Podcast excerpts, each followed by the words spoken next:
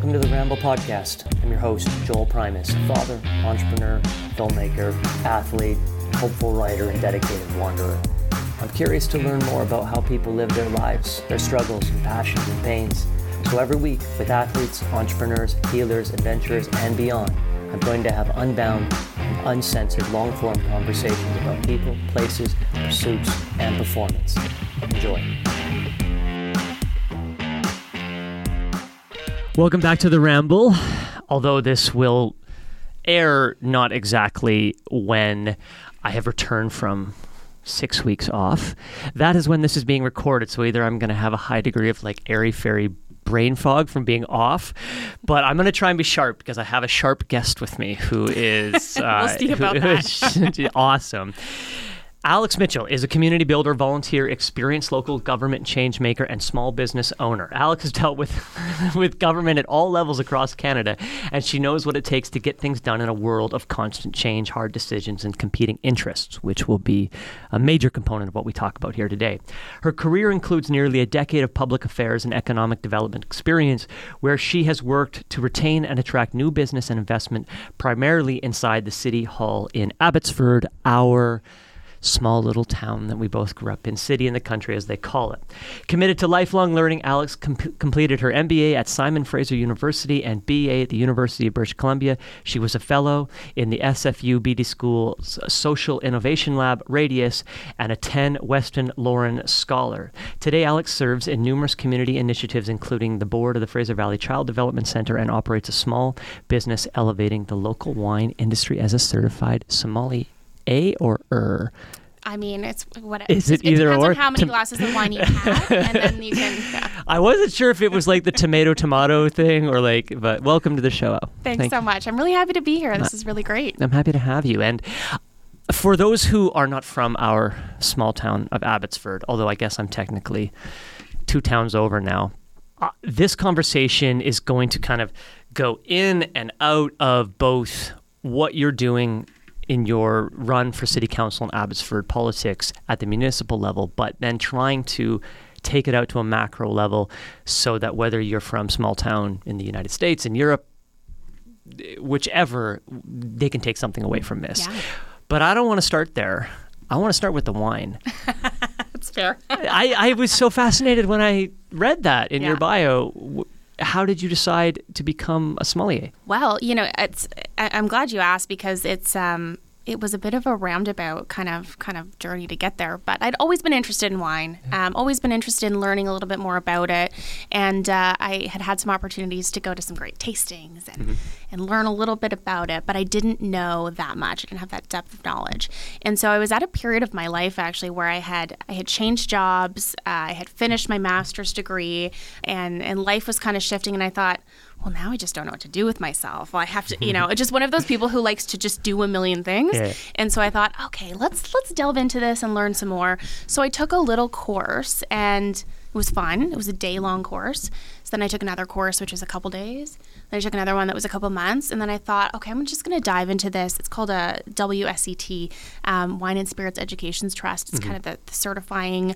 Um, Is that um, global or, or yeah, yeah? It's based in in the UK, and um, yeah, it's all around the world, and it's the the the certification program for for folks that know a lot about you know the wine trade, mm-hmm. the the hospitality side of things, and then the wine business side of things. So it's fairly academic, mm-hmm. um, and I just dove straight into it and and, and decided to you know, basically, it was like basically doing another master's degree, but in wine.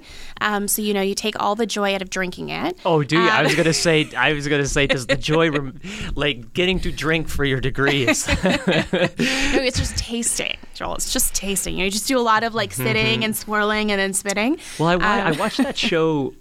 Now I can't remember the name of it. It was a documentary about four guys. Yeah.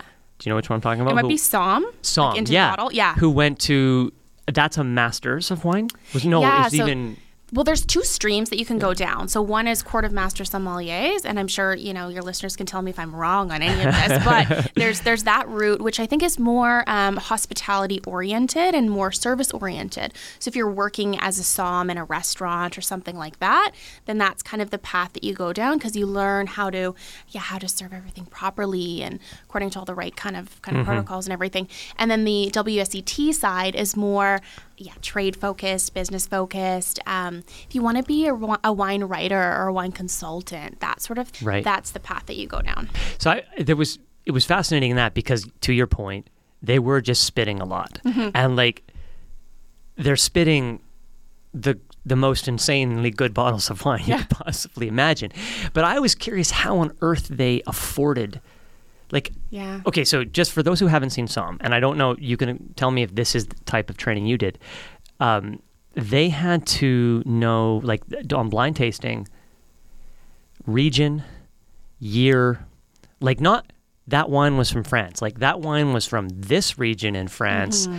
Not just varietal. Like I can barely get okay. That's a Pinot Gris versus Sauvignon Yeah. Blanc, you know. And they're just that minutia. How on earth does one cultivate that kind of palate to be able to? Just like anything, you gotta you gotta practice, you gotta taste, and then you have to be really systematic about it, and and really be be looking at everything that like actually actually seeing what's in your glass. You know, what are those what are those aromas that are coming up? Um, you also have to be a student of history, and of um, you also have to know about what climate and weather patterns have affected a certain region. Um, you need a really significant depth of knowledge into soil types, all of this sort of stuff. So there's there's a lot that you can delve into. Those guys on Somm, maybe they I can't actually recall now if they I think they were Court of Master Sommeliers I think so. or they were training to become MWs, which is a Master of Wine. No, I think it was MW, but Yeah, okay. Because Yeah. we have, I think there's about 20 something Canadian MWs. It's really, really small, small elite group of folks. Um, there's an MW who is, I think, the head of uh, the head of European wine purchasing for Mm-hmm. for BCLDB, for example. Um, so those people are are true experts. I am by no means that much of an Mm-hmm. expert. So I would say my wine knowledge got to the place of being able to say I know what the varietal is, Mm-hmm. and I know what region this is from, and maybe I'm able to pinpoint, you know, a little bit more of the specifics, but I'm not able to tell you the year that it was Mm-hmm. produced. My my depth of knowledge is not there. a lot of people say that they can't taste above a fifty dollar bottle. So, mm. like after fifty bucks, they can't tell the difference if it's worth a hundred, two hundred, a thousand dollars for that bottle. Would that be consistent with how you think about it when you, or like, I guess maybe the other side of that question is, does what is good change based on your knowledge, or is that completely subjective and individual, no matter Yeah. Well, I think sometimes people get very, very particular when it comes to wine, and they they attach a lot of value onto price point, and, uh, and and a lot of this is branding too. It's price point branding, how how that how that um, producer positions themselves in the market, and it's not always about quality and what's in the bottle. Um, so that's kind of my first caveat is is I don't actually think that it's all about price. People go, oh, this is a five hundred dollar bottle of something, it must be great. well, not necessarily a hard flex? Like, um, yeah, and I so my my thing is I always say first and foremost, do you like it? Yeah. If you don't like it, it doesn't matter that it was two thousand dollars for this for this bottle of wine. If Yeah. you don't like it, you don't like it, and at the end of the day. Wine is a drink, and, and it's something that you've got to enjoy and find some value in. So if, if you're not finding joy in it, then forget it. Leave it there. Drink something that you enjoy. Actually, I'll tell you a story. I did it. I did a wine tasting for a gentleman who had the most incredible collection. He had uh, all the money in the world to spend on all of the all of the wine he could ever uh, want to collect. And it was funny. He said, "Listen, I got a level with you." He said, "I don't know anything about this stuff. I just buy the things that that are in the magazines that people tell me to buy." And he's like, "All I know is that it's red wine." And I'm supposed to like it. And I said, Well, you know, if you're not finding joy in it, forget it. And I opened up this bottle of Synchromesh Riesling. So BC wine. Um, it's very it, this this one Riesling is quite sweet, beautifully balanced, high acidity. You know, so it's got that. It, again, it's just high acidity, but a lot of sugar, and it's really beautiful and enjoyable. He had to sip of this wine and he like almost broke down in tears. He's like, This reminds me of my childhood. Like he really enjoyed it. Yeah.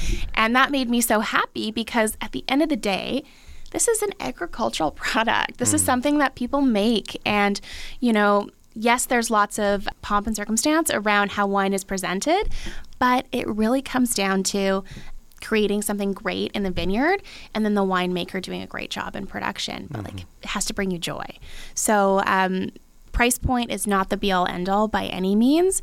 And, uh, and I think, you know, tasting past a $50 bottle or a $100 bottle isn't really what it comes down to. But greater education and greater experience around wine lets you appreciate some of the nuances of of where that where that production location was, that place mm-hmm. and time. So people talk about terroir, and um, and that really comes down to okay, if you if you open up something from 1985 from such and such region, that's that's a little moment in time mm-hmm. of what that place was like mm-hmm. right then what that what the weather was like and and so many hands went into making it and i think that's what makes it so special is you can appreciate that little moment There is. There totally is. And it's, you know, I'll get to that in a second, but I was just reminded because we just did, um, we, do Okanagan every year, um, which is the wine region here in British Columbia. One of them. yeah The Fraser Valley, where we are now, is also a wine Yeah, region. but- Vancouver Island. Vancouver Island.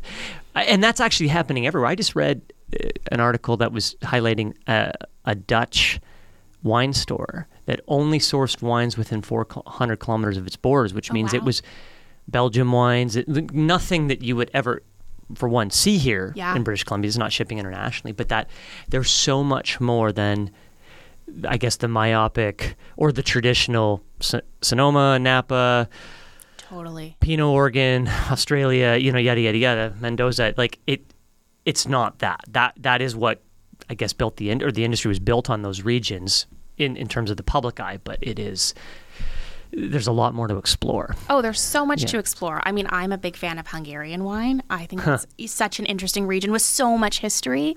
Um, I went to uh, to Budapest uh, a couple years ago, just before COVID, Yeah. and and yeah, I got to taste wine from from all over Hungary.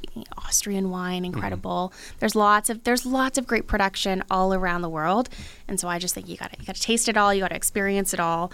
Um, and I would love to be in a place where you know our our, our liquor laws were A little. little more a little more liberal around import export Yeah, it's so all- that it's all premium here. Yeah. Well, so that our producers here would be able Yeah. to to export eas- more more Mm-hmm. easily and then and then for us to be able to bring in great products from around the world as well. Also just to be able to have BC wine available in Ontario and Yeah. vice versa. That's so strange. it's very That's so strange. I mean, for the for for the U.S. listeners, it's like like a bottle. If, if you take a wine, you take a spirit here. Sometimes it's double the price as it is in, in certain states.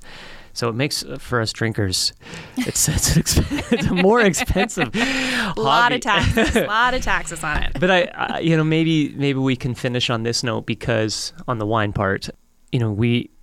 Well, I, I got introduced to the concept. I never got to do one of a vertical tasting. Okay. So, for those of you who don't know what that is, that's you're like you you you drink the oldest bottle first with your charcuterie. So theoretically, oldest equals best, and then as the dinner progresses or the meal progresses, you age up. I think in the same ver- the same bottle varietal. I don't know if you switch after that, but that and the guy who was telling me about this, it was at a wine winery called Stoneboat, which is a Pinot house in um, between Oliver and Osoyoos.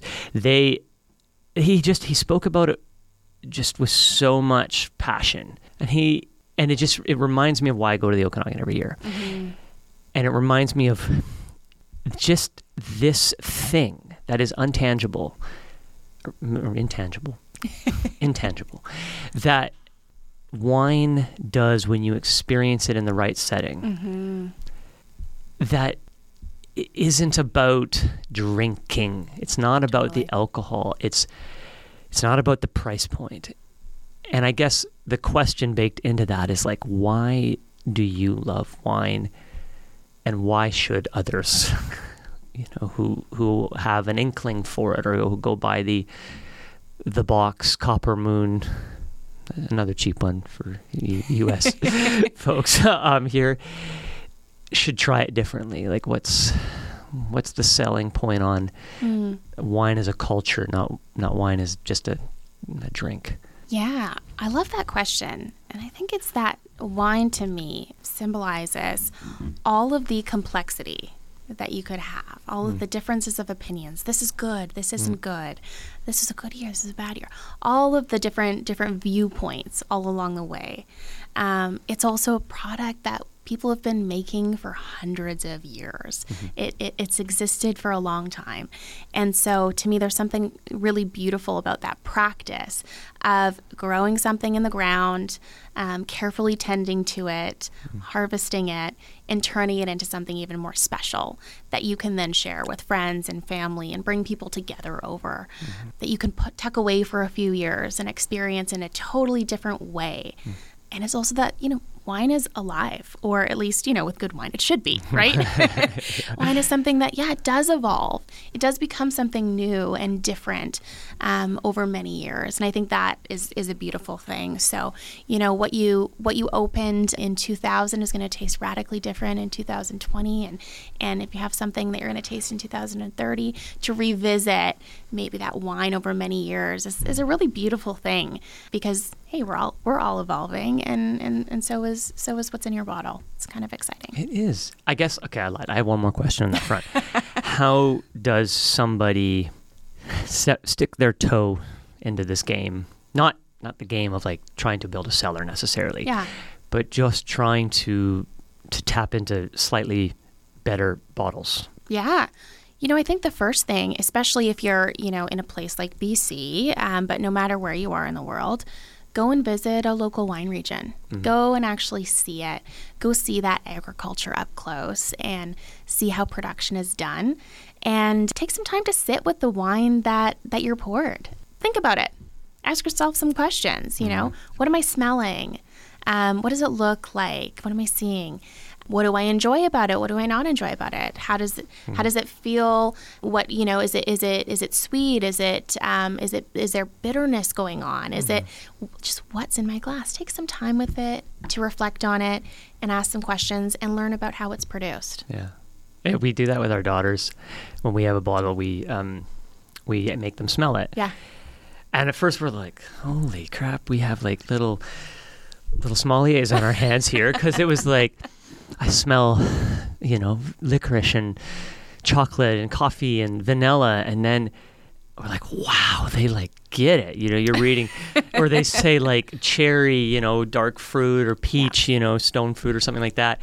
And then all of a sudden that became the answer for everything else that they ever it was like the same thing They're like wait a second now it, like i don't know if you actually knew that or you just picked a bunch of like they're just like everything smells like licorice. Everything is out. licorice now Yeah, i mean go. like Yeah. well if it's subjective i guess you could be right but i'm reading the notes here and i'm That's too funny. So- I love how you got your kids to actually smell it and oh, write down the tasting Now That's pretty we, awesome. we well it's partly it's selfish because then it's like maybe they'll help me you know those innocent noses they can this, this thing is destroyed after years of smelling the uh, the manure in Abbotsford.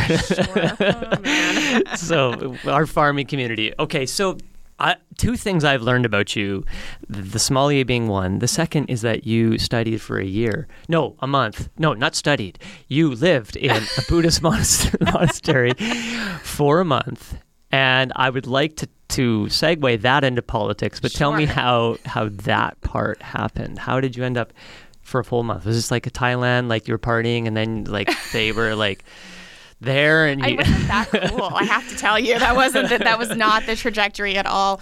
Um, no, I was um, I was at a point where I had I was had I finished university? Yes, I had finished university, and I was I, I decided let's go and do another you know another little bit of traveling. I mean, how privileged to be able to get that opportunity to take off and go and see parts of the world, and and so uh, so yeah, I wanted to to head out and do that. So I ended up it was a yeah it was one month at this monastery in southern Taiwan. Southern Taiwan. Yeah, and that was it was it was really quite Black Sands, not the monastery, the beaches.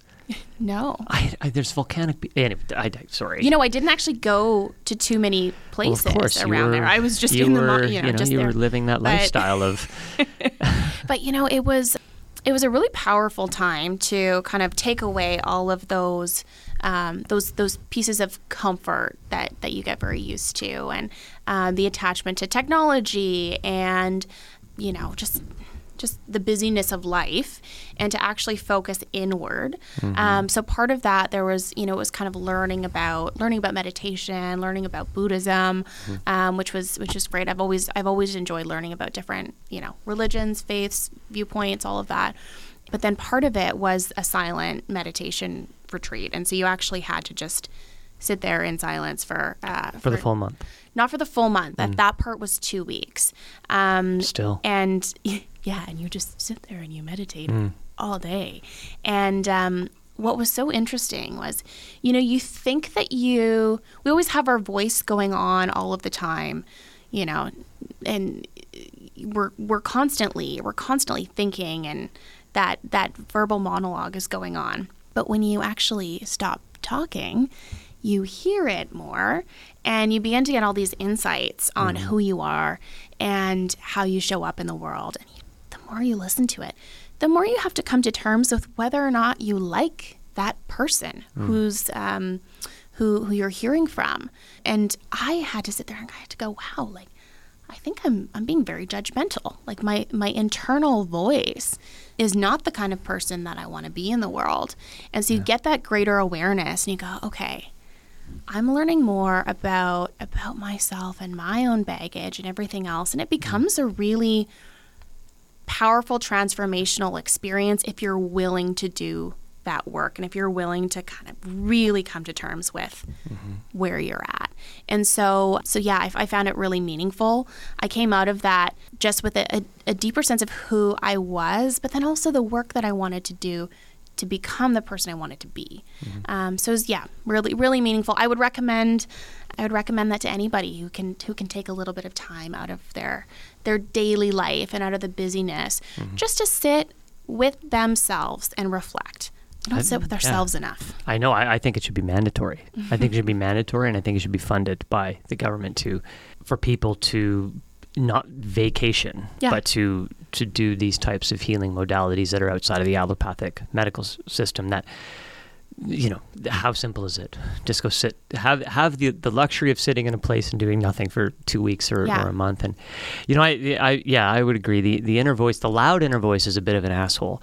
The quiet right. one, yeah, is is beautiful and mm-hmm. and knows and and it takes that. And I had I've never done a silence retreat. I've done different types of ceremonies, etc. But the I had read from Pico Iyer, who's a great travel writer, that and he wrote a book called Stillness. No, Stillness Speaks is Eckhart Tolle. I, I mm. hit Pico Iyer has one that's like in the TED series, yeah.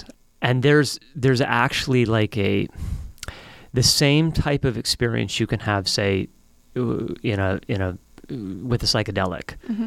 you can have mm. in silence and it just it kind of happens this euphoric this release of so much this clarity mm-hmm. because the voice does calm down I, mm-hmm. or i should say in your yeah. experience like i find four days of something is when like in the beginning it's just screaming at you and the judgments are higher and the totally the anger is higher at yourself at yeah. others this that and the other and then all of a sudden it just starts to quiet. And that's when we really start to mm-hmm. to see things clearly. But i am very curious why did you because that's like that's a very specific intentional thing to do especially at a young age when you know let's go to ibiza let's go to full moon party you know let's go to bondi beach etc yeah. no i'm going to go to southern taiwan and sit in silence for two weeks. What was going on for you? Why yeah. did you decide to do that? I think i was at a point in my life that was filled with change. Mm-hmm there was definitely a point because again i was saying was it after university or not? And mm-hmm. it was and i if i think back to that time i was definitely unsure of what the future was going to look like. And I mean, gosh, aren't, aren't we all at different times? But at that moment, I was going like, I wake up every morning. right, like, oh uh, God, what's the future?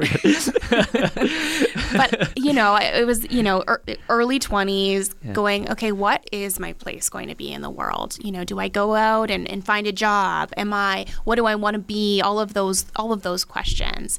Um, so that was definitely on my mind. I thought, okay, well maybe maybe this will help me get some clarity mm-hmm. and just challenge myself with a different perspective and a different way of doing things that could you know, awaken some other source of creativity mm-hmm. and, and, ideas. Um, so I think that was part of it. But you knew enough to know that it might help. So what was the influence? Was it parents? Was it, had you already had an introduction into Buddhism or Zen Buddhism or Taoism? Like it's something that said that, because some, some people might, might not even know that's an option. Yeah. But you knew it was an option. Yeah. What was the, that's yeah. That's actually. I mean, it makes me wonder myself. I think that that was an option. You know, I have to say, I feel so grateful mm-hmm. for for the fact that I think so many possibilities and doors have been open in my life from people I've met, from mentors, teachers, every. I've I've had opportunities that I think you know, so many, especially young people, if, if they were to have those similar opportunities, you know, they, it would just be, you know, their potential would be endless. Mm-hmm. And so I think that door was open because all, all through life, you know, you sort of plant some seeds and everything else, and you meet people and you foster relationships, and people share opportunities with you as they come up and everything. Mm-hmm. And so I don't even know how I found out about the option to go there. I don't recall why or how, mm-hmm. But I think it could have been as simple as as, as something arriving in an in an inbox and going, right. "Oh, that sounds yeah, that sounds cool." Um, and I was hesitant to go. Actually, I was up. I was running like a Rotary Youth Conference on the island, and um, there was a woman there who was volunteering. She was a um, a psychologist, um, you know, there to, to help some of the students through things. And um, turned out she just sort of was helping me uh, at one mm-hmm. point. And I remember sitting with her. I said, "Okay, well, I have this this opportunity to go. I'd like to go, I'd like to learn, but I'm really nervous about it. Like this idea of sitting with myself feels very uncomfortable yeah. and feels unproductive. That's what I was really focused on. This seems very unproductive to go and not work and not be doing the things you're supposed to do mm-hmm. feels like something I shouldn't do.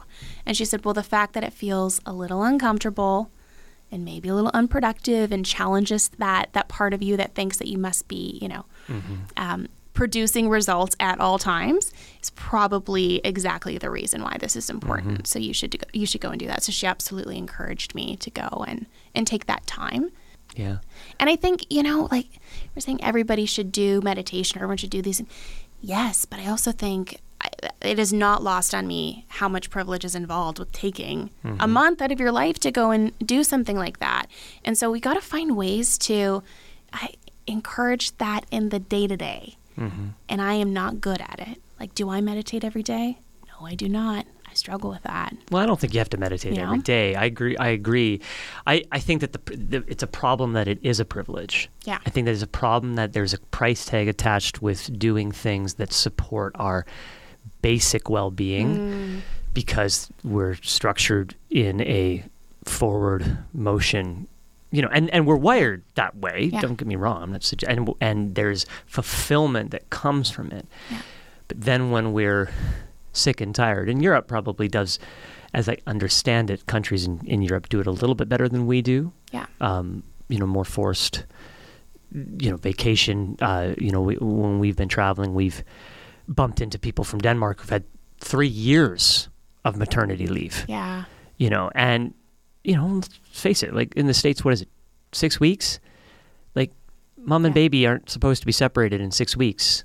And, uh, you know, even a year, they're still, that baby is not it needs mom and yeah. dad unless you have a village right a village to raise that child yeah anyway yeah. I, that's all i meant is that we're we're we're wired in in the way that productivity is the totally is that, and we're we're in debt in a way that you know it's not. And my friend, my cousin, who is also my friend, was we were joking. He was also on the podcast, and he said he was driving past this house, and there was uh, it was a it, it was a house where you know people were clearly living below the um, the, the normal means that that we are fortunate enough to have in this country. And it was a weekday, and he said they were they were sitting there and they were having a beer on their porch. And he's like he's like I was watching them. I don't know if he was at a traffic light. And he's like they looked so relaxed, hmm. and he said. I'm stressed out of my mind. He's a wealthy guy. He said, I am stressed out of my mind mm-hmm. he's like maybe they have it right and maybe i have it wrong maybe or maybe it's a mix of both but he's like we ju- he's like our society judges that when here i am the one burning inside mm-hmm. to try and level up and level up and level up and mm-hmm. level up. And and like you know you just said just and then you made the choice to lean in when you know your thinking was the outcome of your thinking was I shouldn't go it's not productive. Mm-hmm. But instead you leaned into the the process of your thinking which is well wait a second. Why am I why should that be the outcome? And maybe I should investigate how I'm getting to that outcome. So I've rambled but now we're segueing you're stepping into and I don't know if this was a realization of your retreat to decide that you wanted to step into politics. You're running for city council here in Abbotsford. It is a very wild time mm-hmm. to step into these types of roles. Politics mm-hmm. has always been passionate, but now everyone else is very passionate about things. So, why did you decide to throw your hat in the ring? Was it a hard decision? Tell me, tell me all about all of it. Mm-hmm. How, how it came to be, all of it. I mean, I would say that this is this was the actual running for office piece was a shift because I've always optimized for impact. That's always been the driver. You want to make community impact, you want to do public service. I've been able to do that in a lot of different kinds of ways, whether that's working in local government or, you know, not-for-profit boards and things like that. So that's been been great, but I think what came up for me was I got to a place where I went, okay, the end of the day, no matter how much advice you give and no matter how much you work within a an institution at, at that staff level, um, you don't actually get to be the decision maker. Um, a lot of those a lot of those pieces that I get really passionate about when it comes to community building and everything get decided at the council table. And so that was that was the drive to actually go forward and do this, but fraught with all sorts of reflection and consideration and everything else because I mean, gosh, I respect anybody who's willing to put their name forward, even the ones who I vehemently disagree with, um, in terms of their policy standpoints and everything, because it's it's completely putting yourself out on display, and it's not easy. Fortunately, a little bit less difficult at the local level. Um, it's not necessarily as um, vitriolic as it can get. you know, you see it, what's what's happening in national politics today. Whether that's in Canada, the U.S., or anywhere else in the world, just about everywhere. it's, yeah, it's it, it's really really rough, and it's hard to find common ground.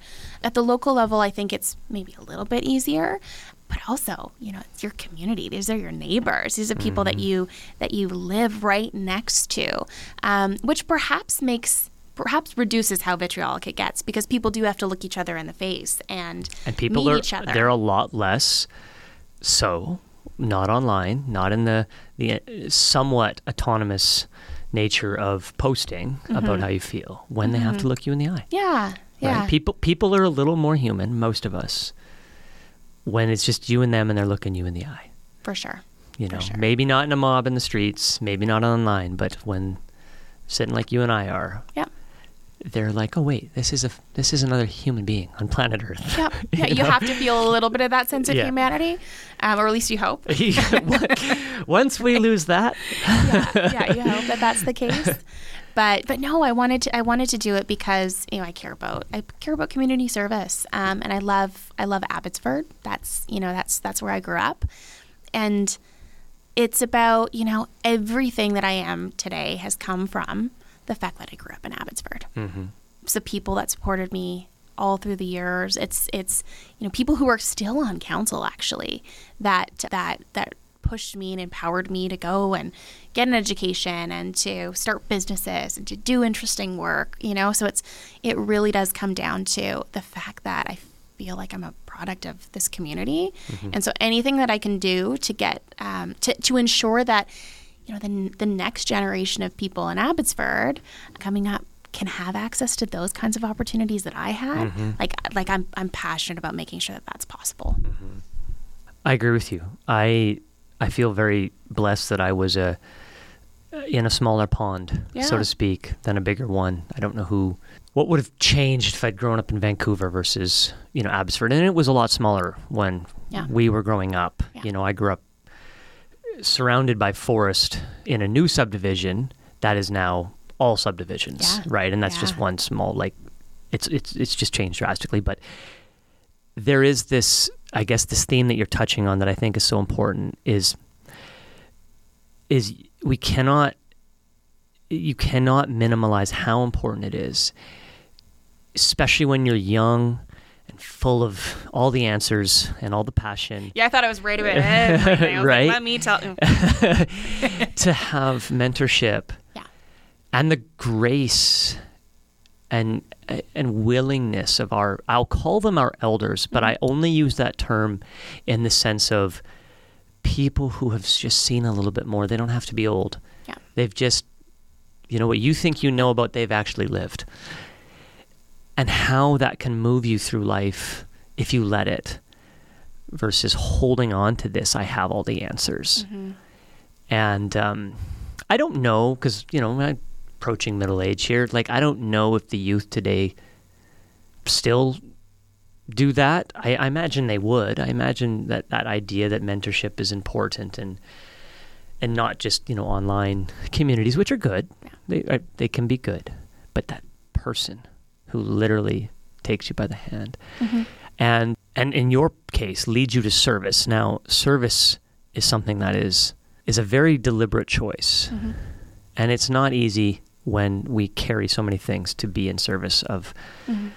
what's your philosophy? How did you decide to live a life of that service? well, I try and fail regularly at Yeah. it. You know, like it's it's. Uh, I will not stand here and say, "Oh, I, I live this life of service all the time," and I'm always no. But I think it's. A, I think as with anything, it's a practice. It's a mm-hmm. practice of saying, "How am I going to show up today?" And when you know when you're when you're presented with somebody in your life that's having a challenging time, you know, are you going to say, "I don't have time for this," or are you going to mm-hmm. show up and show up for them the way that that you would hope people would show up for you? I mm-hmm. mean, it's it, it it's nothing groundbreaking here. It's it's just as as as simple as as that. How do I show up today and put in the work today to to try to build something that's a little bit bigger than me? and you can do that through politics. You can do that through uh, through your through a not-for-profit. You can just do that in your family. You can do that in your household. And and i really do believe that those those individual actions become part of a larger whole and it makes that makes that kind of impact that we need to make That's interesting you said that. I just was reading Anna Green Gables to my girls last night. oh Anne of Green Gables, not Anna Green Gables. and the, the the first line of the chapter was the great essentially the great things are made up of the little things. yeah Right? And that's that's what you're saying. yeah And the little things are so much less sexy and exciting and yeah equally as rewarding, I think, but because you know you're someone who's accomplished. You know, when you get the big thing, it's never quite. You know, my one of my mentors, who was a very wealthy, successful woman who f- bought one of my companies. She said, "Be careful what you wish wish for when I do this." hmm You know, sometimes when you get there, you're like, oh, sure "Did I? Whoops!" yeah yeah it was a little easier then, right? But you know, you're you're in it, you're doing it, and uh, that that that makes me laugh. It kind of makes me think about people in government too. You're like, ah, I want to get elected. I want to get elected. And then folks, when they get there, it all happens all the time. They go, oh, mm-hmm. that's how this works. Did I really like? Can I? Do I really want to do this mm-hmm. kind of work, or did I just want the position? you go, like, do you know what it what it actually entails to get to that? To mm-hmm. get to that destination or get to that goal. So I'm glad you said that. it's really I think that we we don't give most politicians enough credit for how hard it is to mm-hmm. get to how hard you have to work over such an extended period of time to to affect one Yeah. change. At the same time, there's obviously self-serving politicians who, you know, have all kinds of deals that only serve their own interests, and, mm-hmm. and so it gets it gets muddied. But there's so many true public servants out there, mm-hmm. And it's I. I, I, I think a true public servant doesn't care whether you know they're a public servant or not. You know, they just they have a job to do, mm-hmm. and that has been lost a little bit in what I call like this uh, politicians becoming celebrities. Mm. Of course, a politician has to be liked. You can't get mm-hmm. elected if you're not liked. But the celebrity access or the celebrity part makes them unable to do something that, that people might not like. Mm-hmm. And sometimes people don't know what's best for them. Yeah. And this, I guess, there's the question woven into this is like, maybe you can speak to it because you, you know you you have some idea of what you want to accomplish, and we get so wrapped up in the issues of the the issues that become the issues. Mm-hmm. An election about climate change, an election about uh, LGBTQ rights. These are important issues, mm-hmm. but they are one component of thousands, hundreds of thousands of of, Yeah. of micro pieces that Yeah. that you show up and have to do every single day, mm-hmm. and then somebody becomes unable to act because they're afraid of their opinion on X, Y, and Z. Right? We've w- I- you know blame us, the I the mob. Who makes you not allowed to be wrong or have a different opinion than us? And so, how do you, how do you step into this? How on earth, when you're elected? Yeah, I was like, knock well, it's early wood, days. It's early days. how do you step into this? Like, what is, to your point, in a world of constant change, hard decisions, and competing interests, how do you operate? And then I'm going to build that into how does good government operate? Mm-hmm. But let's start with you first. Well, I'll, s- I think the answer is how do you, how do you step into it and how do you deal with all of it? I don't say this flippantly, but I think the answer is you step into it with compassion. Mm-hmm. That's the that's the starting point. You step into things with compassion and knowing that, you know, when that person is there and they are heated and passionate and angry about about some sort of decision that's been made, that, like you, you just you gotta be there and, and join them with compassion. Of, no, you're wrong. This is how it works. Let me show you. That's not the answer. Um, like taking that time to understand this. This is why. And guess what? This person actually had um, had had a, had a tough go, and things did not line up fairly for them. And they're venting that, and you're the one that they're venting it to. Um, you have to be willing. I think if you're going to run for office, you have to be willing to understand that. Um, yeah, not everyone is going to like you, but you you are doing it because you're willing to shoulder the the the opinions, the needs, the desires, the hopes and dreams of many different people. And so you are just a conduit uh, in many ways. Um, a conduit for all of those voices and all of those needs.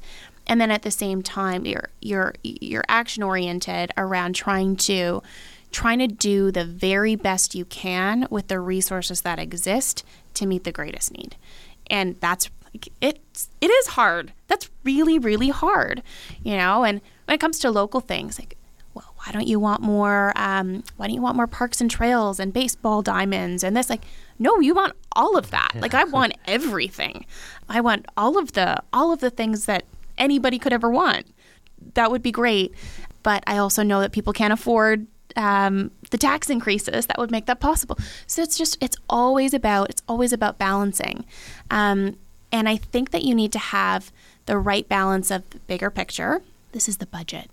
This is what's possible. This is what's on the table. Um, and then this is the long term vision. But also balanced with this is what this individual person who's coming here upset, disenfranchised, frustrated that their voice isn't being heard. Like this, this is a part of the conversation too, um, and you need you can't lose sight of either one. I think a lot of times when people get elected, they start listening to a couple of the loud voices at the expense of the bigger picture, or you have folks that just are all big picture, all long term thinking, and lose the humanity and lose the fact that their decisions have real world implications on real people and their lives. So you need to have both at all times. It's hard. It's hard. I mean, this is this is you know, it's a, it's business. It's the same thing as business, right?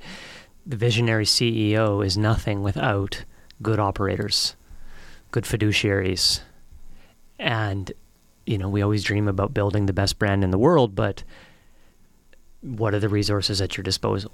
And Yeah. that's the thing that, from the armchair, it's hard to see. Yeah. Well, why can't you? Well, that doesn't make any sense. I pay my taxes. Why can't you? Why can't you?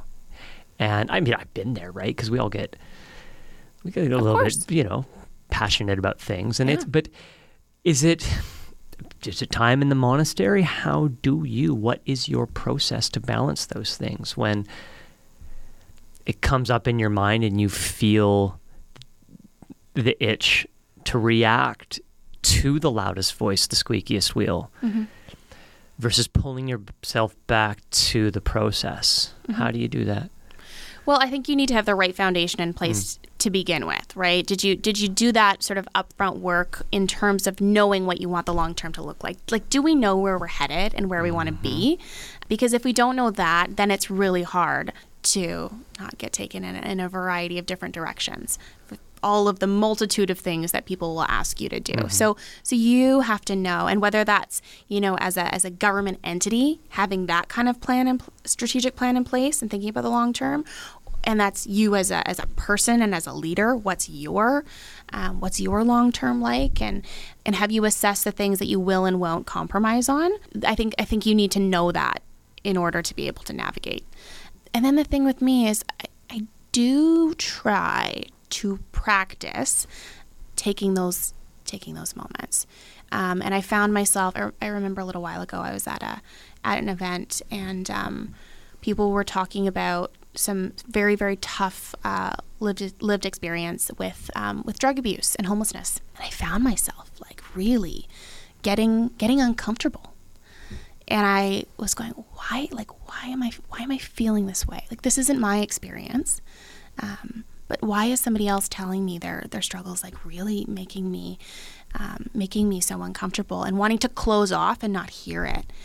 And so I think it's that practice of saying, okay, why? What's going on here? What's coming up? Why am I having this this reaction and interrogating it really deeply? Sitting with it and going like, this is actually this is actually the opportunity for me to learn and get a different perspective and delve a little bit deeper into into myself to be a better mm-hmm. leader. All of this to say none of it like none of it's easy. No, none and of it's that's, easy. no, and that's again, you've just hit on the, th- the the theme that emerged, which is leaning into the, th- the process of the thinking, Yeah. not the outcome of the thinking, right? And if we all did that, I mean, I look at you know go, going back to a bit of a Buddhist view on this. You know, if you listen to someone like Alan Watts, who I'm not saying is a Buddhist specifically, although I think he spent a great deal of time focused on and writing about Zen, but he talked about all the mm-hmm. religions. He talked about how essentially we're two sides of one whole, right? So when you tell me something and I disagree with it, your opinion is informing my disagreement, mm. and my disag- and and my opinion might form your disagreement, but it's mm-hmm. the opposite that gives us the chance mm-hmm. to think how we want to think about the world. Yeah. And this is, I mean, we, we, we think that this doesn't happen, yet the opposite exists in absolutely everything that we do all day, every day. And what's important t- about that is because it, because it is in that resistance, just like you've mm-hmm. explained, that we have the chance to learn. If we entrench into our side, we don't have the chance to learn. And one of the ways that I've tried to think about this specifically during the last couple of years we've had is like, I trust that this person in front of me also cares about the outcome of the world, Yes. even if I don't agree with how they're trying to get there. Mm-hmm. Their intention is good. And therefore, to your point, I can cultivate a little degree of, or a lot, of compassion Yeah. and then work backwards from that standpoint. And it's this like, you know, you can talk about this because I imagine you're going to have to do some debates soon. Is this idea of straw manning and steel manning versus hot takes? Mm-hmm. Um, well, you know, straw man is more into the hot take category, but this idea that a steel man argument, for those that don't know, is an argument where you can literally argue the other person's side intelligently. In other words, you can see why they've come to the conclusion they've come to. You might not agree with it, but you can connect all those dots. A straw man argument is is I disagree with you, so I'm going to bring up an entirely different point. Yeah. You know, you don't want this building to be built. Oh, are you against progress? No, I'm just against that. We're talking about that building. We're not talking about Yeah. progress in general, right? That's a very small example. So, how does the relationship between the citizen, the voter, and the politician, how does it improve? Hmm. Municipally, federally, Yeah. provincially, globally? Yeah. you know, yeah, same lessons what can go anywhere. Mm-hmm. we actually need to do to improve this relationship between these two? Yeah. So I'll, I'll say two two points, um, of which are going to seem like I'm contradicting myself, but I don't think it is. I think it's both at the same time. It can Uh, be. right? And you know, many things can be true at the same time. So on, on the one hand, and again, I- I work in I work in communications. So I, there's the, there's the adage like if you don't understand what I'm trying to get across, that's my problem. Mm-hmm. I haven't delivered it properly. I haven't I haven't adapted the message for it to resonate. Um, so I think that that's true for governments in in many ways, right? If if people feel disconnected and if they feel like they don't trust their institutions and everything else, maybe maybe government, the institution itself, hasn't done enough to be open and transparent and accessible to the people that it's seeking to serve. So I think there's a lot of work that that we need to do as people who are in public service. Folks that are making public policy decisions, how do we do a better job of opening up these institutions to be more reflective and in, in, in sync with what people need and want? Do you have an example of So- that? Of how they might? Yeah, no, I think I'll give you I'll give you one which I actually it's not even a government services example, but there's one you know in in Abbotsford specifically, um, we have you know one of the largest South Asian populations in in Canada, and um, most of most of uh, that diaspora is from Punjab, so. Strong agricultural community in Abbotsford and also in Punjab. So there's a lot of um, there's a lot of connection there. Farmers' protest was happening um, in India became became a global conversation about the rights of farmers, and uh, and that conversation was really active in Abbotsford. I, I think that people in the community wanted so much to feel that their that their leaders at a local level were behind what they were speaking about. Not necessarily that they agreed with everything, but that they, they were open to learning about something that was really, really relevant um, for a huge component of the population in Abbotsford.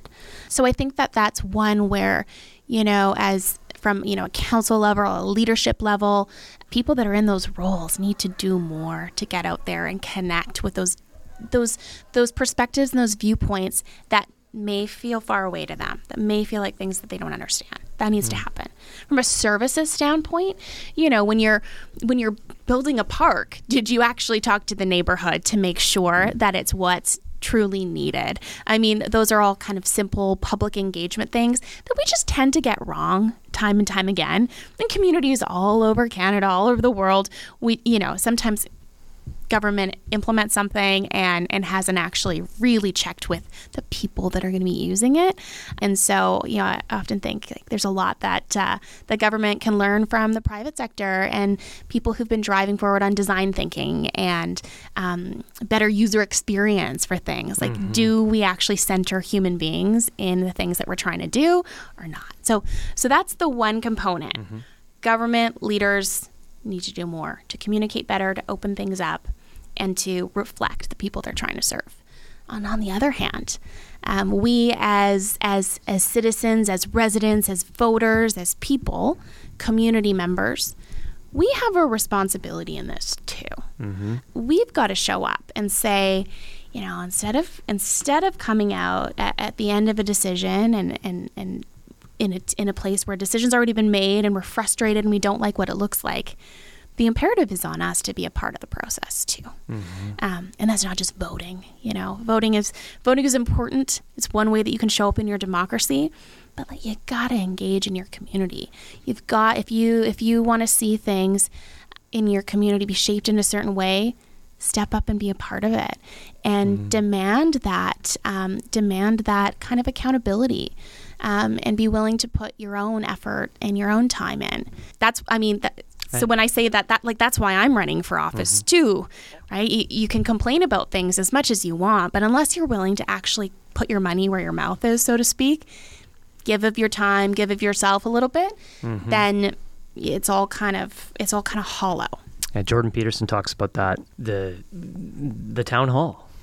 Who who goes? yeah It's the elders. It's not it's not the youth. You know, mm-hmm. the youth are screaming from the bleachers. And you know, metaphorically speaking. and that is not the process of change. No. It has you have to get your hands in there. You have to show up. Show so, up. so go is going to the council meeting, you know, accessible to everybody? no, I mean, it- Of course, yeah. My community got to drive to city hall. Maybe you've got to you've got to hire a uh, someone to look after your kids, and it's there's there's a lot of barriers to getting there. Mm-hmm. So that's not great. But on the other hand, you got to be willing to. To, uh, to your point, get your hands dirty, participate in Mm-hmm. democracy, make it happen. I went to Ukraine as an election observer. And you want to talk about caring about your democracy. Um, so this would have been this was pre-COVID. It was um, when they were uh, it was their their national elections, and um, as an observer, I got to be in polling stations all around. Uh, it was actually a s- small community. Uh, it was in Cherkasy, um, small uh, small place um, where a lot of the young people had left for other opportunities. The people living there, um, much kind of older age demographic and everything, but they had been there in that fight for democracy. And every polling station you went into was all it's like it was 11 women and one token guy. And the pride that was expressed in this we are we are following the rules. We are running the the, the you know the perfect station because we know what it means to fight for democracy to not have it. And you know lives were lost very recently lives are still being lost. Mm-hmm. And you know you would see these old women at the end of the when the polling stations would close tying up the bags of ballots and everything else lugging them on their backs sitting outside of the like the kind of the head office area where you had to bring in all of the votes to have them counted there hours and hours, uh, 36 hours in this one community. People waited outside in the heat to be able to make sure that the votes from their neighborhood were counted.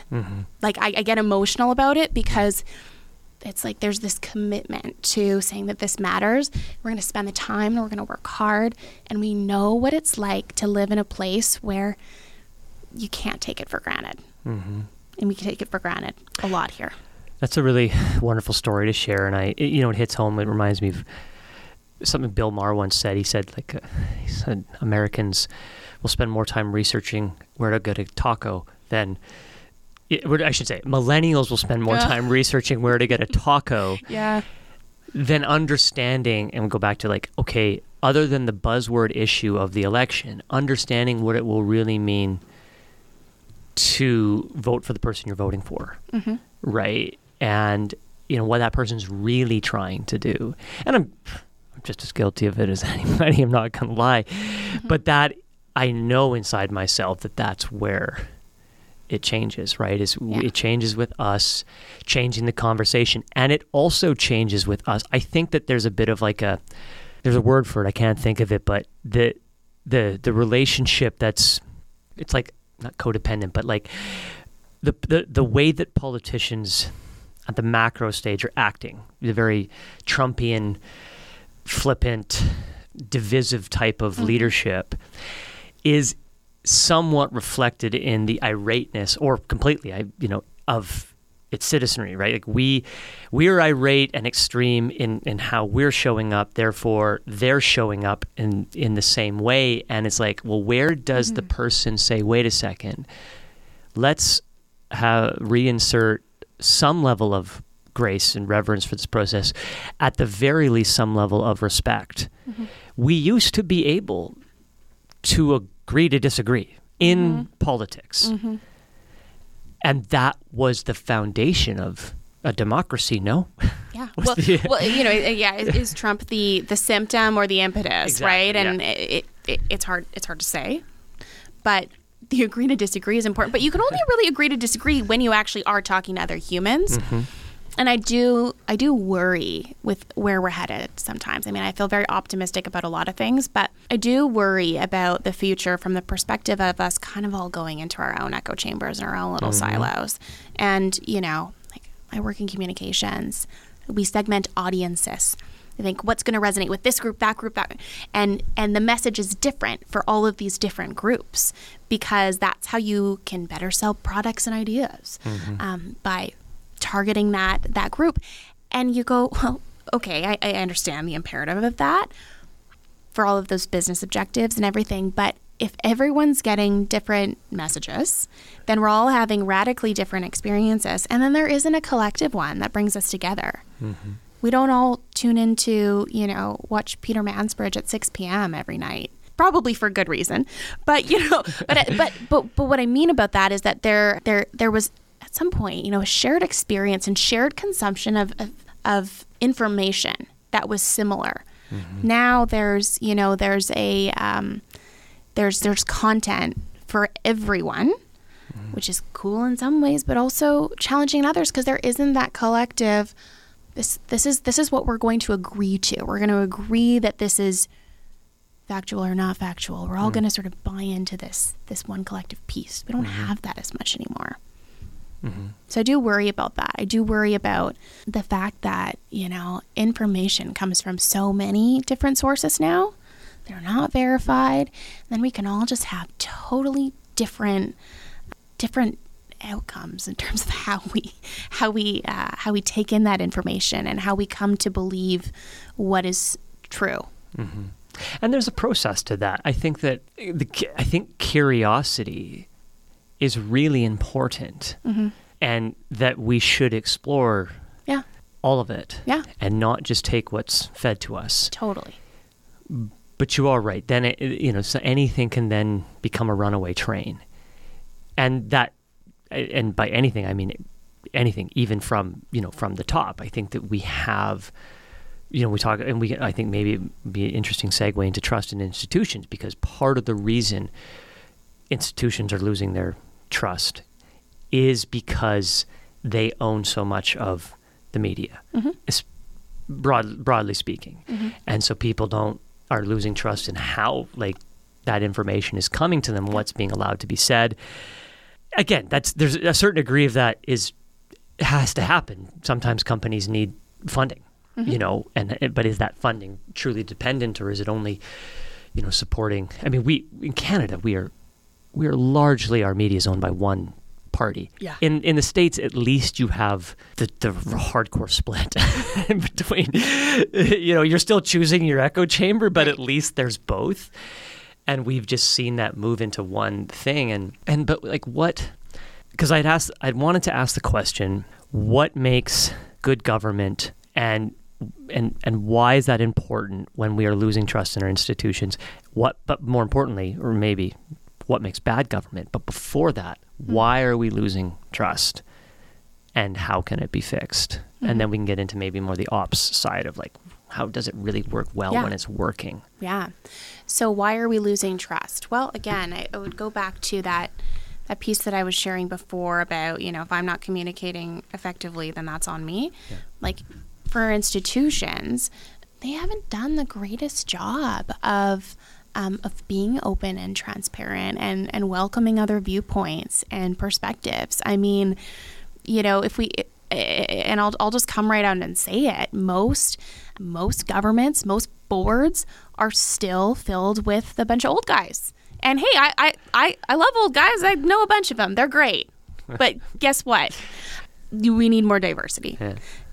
Point blank it's important we know this from a business standpoint you know diversity of opinions leads to better results better products better design better outcomes Can I can I interject? yeah But would you agree or disagree that, but not for the sake of diversity, yes yeah the person of which is is being added still has to have the substance of whatever it is that they're, you know, the Oh, opinion, sure. the Yeah. the experience, all Yeah. of these different things, and I I think that yeah you got to be qualified you got to Yeah. meet the fundamentals always Yeah, because the, the again, this goes back to the issues being diversity, and then you fall into the trap. Well, well, if we just hire this to to hire it, but th- then you lose the integrity of of the role. Mm-hmm. Possibly, not b- by no means all the time. And I do completely agree with Yeah. you because that diversity. My gosh, are we in a diverse world? Mm-hmm. You know, every little city in our little corner of the world is exceptionally multicultural. Mm-hmm. You know, and and multi generationally multicultural, and that's not changing. It's, it's you know that's Yeah. the direction. So Yeah. you cannot have one thing to, that would understand all these different components. I, I agree with that. Mm-hmm. Yeah. I apologize. Did you want to add anything? or no just i no keep i rocking? no i completely agree you know i think that's i think that's an important point and you know again it's like who needs to be at the table no you don't need one person from every single group like because then it's like of every single interest group of Mm-hmm. every single like oh, this person has kids this person doesn't have kids this person's this age this person's not that that's that's not the point but i Mm-hmm. think the, the my point is more around can we have a can can we open things up a little bit more and start to think about start to think about barriers too right there are a lot of barriers that um, that lead us to having less uh, it's just a smaller number of super qualified female senior executives to sit at the table. Like why mm. is that? Well all through the process barriers along the way mm-hmm. created the roadblocks that you know when people saying oh i'd love to hire a, i'd love to hire a, a woman or i'd love to have a woman on this board but there just aren't any here. And you go well like there's reasons why you know there's reasons why that's the case. There are so many barriers all along the way for women for people of color like it, it's all it, it, it's all there. And so we have to be serious about understanding that and, mm-hmm. and recognizing it and, and building those or making those making those changes in the way we operate to to, to elevate great qualified talented brilliant people who are facing way different barriers all along the way. And, think- create an environment in which they want to actually step into office, right? Because that's you know say there's no good, you know that that buzzword of there's no good candidates. yeah Less you, of course. um, no but well, and, and I, yeah, I, say- I mean that sincerely, and, and we can talk about that later. But because the because the the citizenry has not created a safe environment for someone Yeah. to be like, actually, I really love to do that job because that won't ruin my life.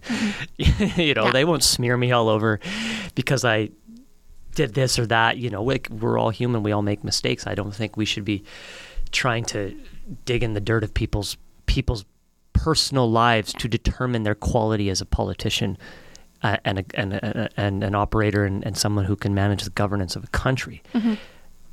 to a, a degree, to the degree that which is Yeah. reasonable, right? Yeah. So Yeah, I know. it's cutting you off, No, no, not at all. It's funny. I think, um, you know, I think when people think about city council too, people go, "Oh, like, course, you know, you just you want to go and get this this posh job," and you go, Mm-hmm. "Well, you know, it's actually it's the city councils don't compensate well here in Canada, and in different communities, it's it's different, right? It's in Vancouver, maybe that's a full time job. In a place like Abbotsford, it really it pays you as a as a part time job."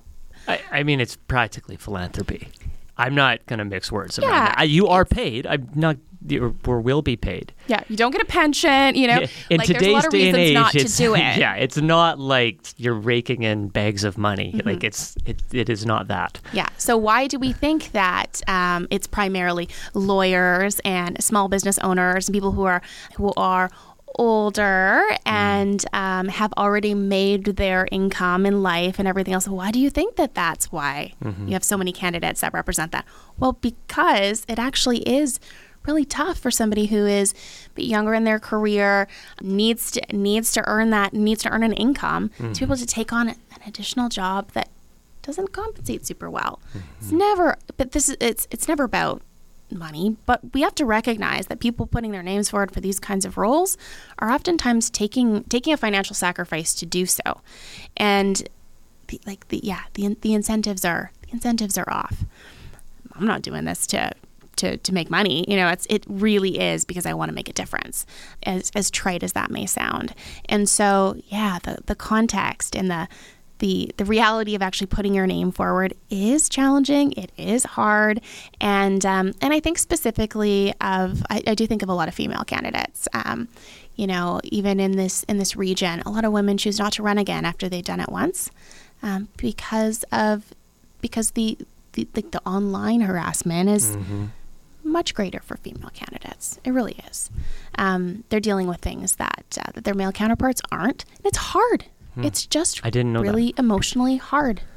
I'm not. I'm not super engaged in the comment world. I just know it as yeah, a but general. it's probably a good choice. but um, I'm more of a post and ghost kind of guy, um, like in general. I like that. But post that's and ghost. it's uh, like so that's real that that Yeah. women receive more harassment than yeah, men. Yeah. Do people of um, color, minorities, etc., receive more harassment than white men? Is that is that a I would imagine so, or at hmm. least the tone and what people are angry about hmm. becomes about how you look, mm-hmm. um, your your your your background. Like, it's not you know, it, again, it's it's.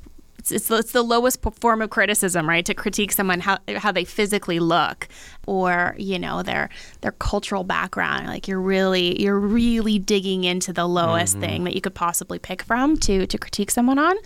Um, but it happens a lot, and that's that's got to stop. We need that. We need greater civility um, in politics overall. And again, that's why I say, like, I am not interested ever in slagging another person who's running for office. I'm going to disagree vehemently with their ideas when I think they're wrong. That's you know that's that's what I've stepped up to do. I'm going to say, I think that you've you've missed the mark and how you've and how you've landed at this uh, at this idea of a policy that you want to bring forward or whatever the case might be. But it's never about who they are as a person. I respect them for being there and being part of the conversation. Um, there are a lot of folks that wouldn't that wouldn't subscribe to that, right? That are going to hit low, um, and you know that that's part of it when you put your name forward, but it shouldn't be. It really shouldn't. It shouldn't be. No, we're better than that. It makes great theater. It sells newspaper headlines and gets viewers and all that, but it, it really shouldn't be. We're we're generally better than that, you know. We we hold ourselves in the regard of like we want governments to be transparent because we can handle the truth to, you know, a few good men. Um, the movie, not Yeah. going into the Yeah. whole white men thing. But then at the same time, it's like, okay, but then if you're going to act like that, you know, you, the symptom or, you know, the Yeah. cause, like going back to that. And so Yeah. I, I agree that, you know, so we've kind of touched on this idea of better incentives. Maybe you can add to that if you'd like. Oh, I better- will just around like in terms of incentives around politics, Yeah. like the incentives around like the skills that it takes to get elected are so different than the skills that it takes Mm-hmm. to actually be good at governance. And so we really miss that time and time again. And voters have different things that they might like during an election period or during campaign time. Um, but you know, sometimes you're like you have to remind people like boring is okay. Mm-hmm. Boring can actually be good. I love boring. I love boring government. I don't. That's great. you know i yeah you look at these boring leaders who just get stuff done and it's that quiet operator yeah. I'm going back to the celebrity piece going you know this person who's not who doesn't care what you think Mm-hmm.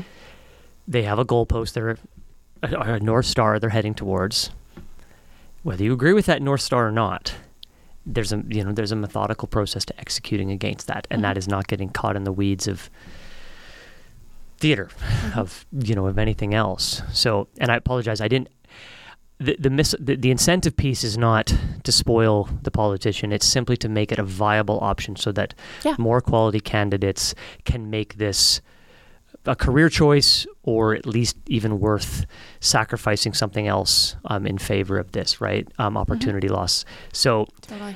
a better a better environment in which we tap into our compassion and civility um, and really just check ourselves before we open our mouths leadership being much more transparent treating a treating the citizenry like it's adults that can handle more than just a soundbite Yeah. um, of information what else do we need to step into a place where you know again ins- trust in our institutions is is improving and government is operating really well Hmm.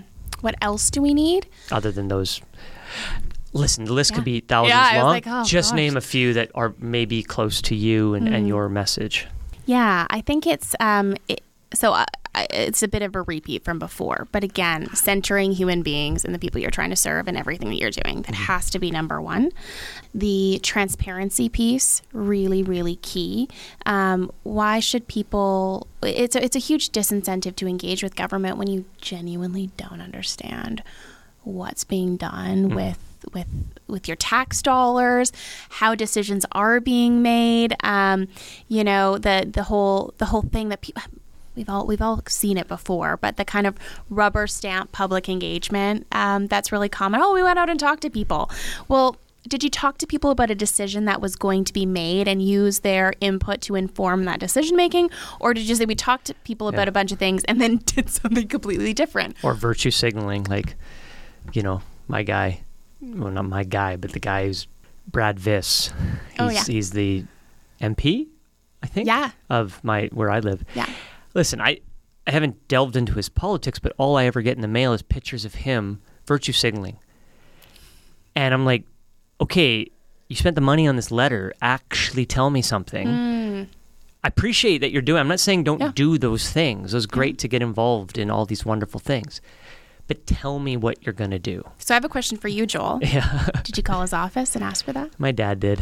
Okay, hey, that's Yeah. great. My dad's called his office a few times in Okay. the most recent. Uh, so, but hey, that, Maybe I that's should terrific too. because most people won't. yeah, Right, and uh, so this goes back to the uh, putting accountability on on all of us Yes. too to actually show up and say say something. I mean, I used to I used to read uh, when I worked at City Hall. I actually used to read that inbox of council correspondence coming in.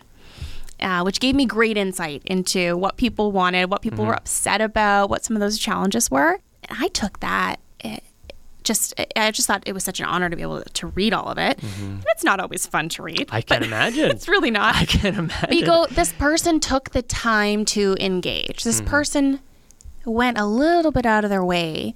And sometimes, especially the ones where people would write in with really well thought out letters. And you go, like, that's what it's about. That's what it's about. And and so you hope that where it lands in that institution is somewhere where someone's going to go, mm-hmm. I'm gonna res- I'm gonna respect this effort that was put in, somebody to clearly express what mattered to them, and I'm gonna action it or I'm gonna do something with it. Mm-hmm. Might not be the outcome that they want, but I'm going to I'm going to value it for the democratic engagement than it is. And so, um, anyways, that's just that's just me sort of going off on a tangent about that. But most people don't phone. Most people don't ask. They just go, "Oh, this is the worst," and disengage, which doesn't get us anywhere. It certainly does not. I, I've also emailed Ed Fast in Oh, the yeah. past a few times, so you know, but by all means, not not near enough, I guess. And I I, I mean that sincerely. Yeah, You know, maybe Brad will listen to this podcast. you could send it to him. yeah. the let's just let's let's sidestep a little here uh, to when you're in like how does it work when you're in the room i think this is important i mean this might be dry for people but i think it's important like when you're in the room you're a politician you're elected you're in the room you have a voice you have a vote at that level to get things done which is what you said at the beginning you can't you know it's hard to do that from the sidelines Yeah. so you're now at you have a seat at the table. How does it work when it's working well? When mm. things are getting done? You know, let's assume that at the council table it's the same as it is broadly speaking anywhere, but that environment is working and it's constructive. Mm-hmm. So I think what it looks like is, you know, you've got first and foremost a council that's made up of people with great experience and expertise in a variety of different areas. So, you know, folks that know the fundamentals of the local government act, the community charter, the, the legislative pieces that actually underpin what it means to be a city councilor.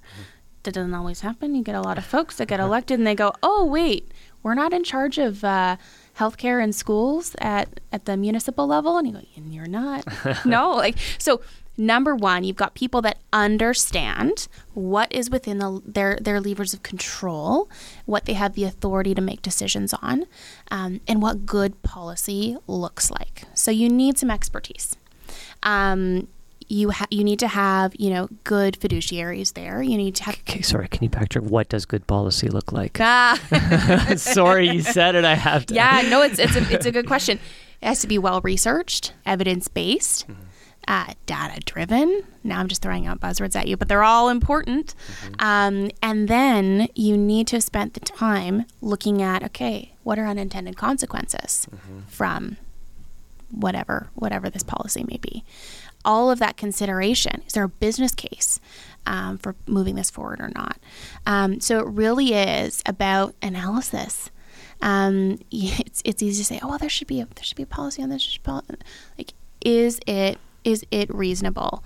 Um, the other piece when it comes to public policy too is that sometimes some governments can get really really excited about having a policy for everything um, which is not which is not great. It really hampers flexibility, hampers innovation within a system, um, and so you want to have well written policy again, evidence based, data driven, everything else. Unintended consequences. You're looking at the you're looking at the ability for there to be um, flexibility and how that comes to life, so that you know if you get something coming to council that doesn't fit the mold, um, maybe it's a new development proposal a different kind of business um, that doesn't check all of the normal boxes. Um, that you can say, okay, well, there's room to there's room to interpret. There's room to um, there's room to to bend without breaking, um, and we can actually make room for innovative new types of businesses or new types of developments initiatives um, because our public policy framework makes the space for that. And so, where was I going with this? So yeah, you, good good policy uh, in the system, and then good understanding of public policy at the council table. That's really really important. And so when things are functioning well, uh, the ideal scenario is that you have um, applications coming to City Hall, staff and subject matter experts looking at them, analyzing them, coming up with, with great evidence based recommendations that they bring to the council table, and council being qualified enough with the right expertise to be able to ask the meaningful questions, the right questions that determine um, whether or not that recommendation from staff is one that they can reasonably support or not support. Um, and then you can be you can be able to vote uh, in an informed way. Um, a, a well operating government is one where you are able to properly account for and remove yourself from potential conflicts. Mm-hmm. Where, you know, what you're making decisions on are ones where you are separate from the the the, the good or bad outcomes. Right? So if you know, if, you, if you're landowner in a community, um, you're not uh, you're not upzoning it and, and making a whole bunch of money off of it, right? highly illegal too so don't ever do that. But like that's to me that's that's what that's what good government looks like is it looks like the processes are in place um, the financial footing is solid there's accountability there's transparency and all of the wheels are turning in the right direction. And you don't get that when you don't have good expertise That makes a lot of sense because what I'm hearing you saying is, or maybe hinting at, which is something I wanted to talk to you about, is urban planning. and obviously, not all government. did you also want to be an urban planner when you were young sim city and things well, I probably played a little Sim, Sim City. I um, I just have been fascinated as someone who has traveled extensively, and this is not this is not just me. You just go to anyone who's like, "Wow!" They go to Europe and they're like, "Wow." I wish I lived in Europe. They might not actually wish it, but they are so enamored and fascinated by that uh, um, beautiful archi- architecture was maintained. That beautiful architecture was mandated, although I don't love that word, but well you don't like mandatory i think everyone loves it when things are mandatory to to continue so that you don't get a hodgepodge of you know th- of buildings that all of a sudden change the whole uh, feel and vibe, vibe of an area right? Um, just how how clean or yeah. this that and the other. I think anyone who's been to europe probably has had this experience.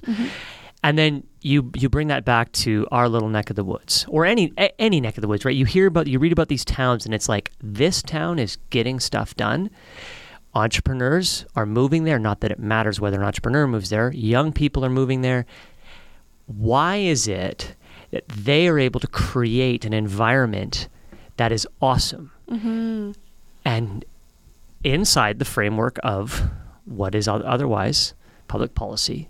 And you're seeing this, in a, you know, and again in mac cities, mm-hmm. you hear about you hear about certain places in Montana. You hear about Salt Lake City now being amazing to mm-hmm. visit, right, et cetera, et cetera. And then we go to Abbotsford and Chilliwack. So these are the the two neighboring cities that Yeah. that are close to us. These are small cities, hundred thousand plus ish people cities, plus or minus. Chilliwack being a bit smaller, and you look at Abbotsford, sort of the older brother of the two, older sister of the two, probably has missed the mark time and time and time and time and time again as someone who loves this city dearly. Mm-hmm. And then you look at Chilliwack, who's only maybe a decade or so into gentrification and, and explosive growth. And it's like, well, they're it looks like they're doing everything right. The parks look nicer, the downtown is nicer. So is this what you're saying when you say interpret the policy to have flexibility to really make good things happen or is uh, Yeah. Yeah. and I think, you know, it's it's funny that you bring up Chilliwack. You know, uh, I think this this would be the case in all parts of the world, right? Your neighboring community, there's always some sort of rivalry and competition. And so I would say a lot of folks in Abbotsford feel like all the cool stuff has gone to Chilliwack and all the opportunities and growth and everything is is is just bypassing Abbotsford, which breaks my heart yeah, mine too. right? It makes me happy that you know there's there's great development in Chilliwack because I, I actually I think of things from an economic development lens. So when your region is successful, um, that's great for everybody. But I want Abbotsford to be at the table, mm-hmm. and so uh, I think with Chilliwack, what you see is common ground and collaboration, and a, a- an absolute commitment to saying yes, which is what we need in Abbotsford. Mm-hmm. We need that commitment to saying yes In other words, no red tape. like regulatory oversight is important.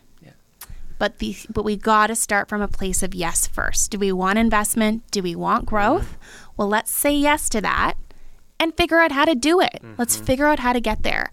And so that looks like having you know, the private sector on board. That looks like having staff ready to go, being properly staffed to to process applications and to do the work, to do that oversight work that they need to do.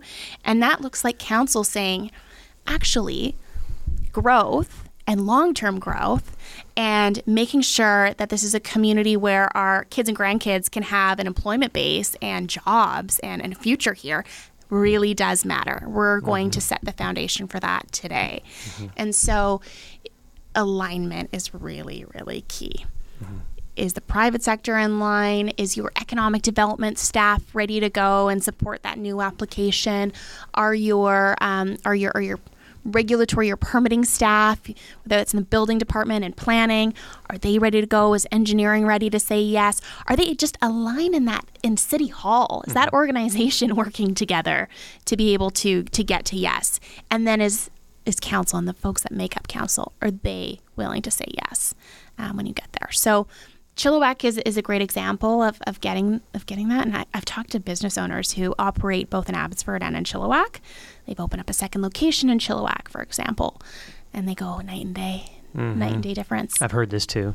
And how can how can the commenter like me, who's not in council, you know, forget for a second that I'm an entrepreneur who might start a business in that city. Yeah, How can they be a part of encouraging the yes mentality, the foresight mentality? I, I let- let's hold that thought just for a Yeah. second, like because I, I just was I was reading something again. I was talking about it was talking about the beauty of architecture and how a warehouse back in the day used to look like some, such, such and such. A church back in the day mm-hmm. used to look like such and such. And we'll pay thousands of dollars to fly to the other side of the world to go look at a church that looks like that and to go look at a warehouse that maybe isn't a warehouse anymore, but it looks like that. right. When we could also just build them like that, because churches go up all the time, warehouses go up all the time. Yeah.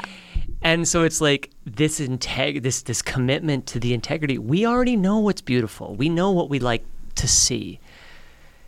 So this foresight to build that way and to mm-hmm. plan that way. It's not like it's not rocket science. Okay. Pin there. Yeah. Back to what I said, and then maybe it segues into that. Otherwise, that just floats around there. No, no, no. I, I, I like it, and I and I like it specifically around thinking. Okay, we look all around the world for best practices and who is a great city and who, what's working well and not. I just came back from Singapore um, a, a few months ago, and. Uh, Singapore to me was just a fascinating Yeah. place to go to um, because you know it's it's you've, you've got you've got very streamlined decision making. That's my funny way of explaining the situation.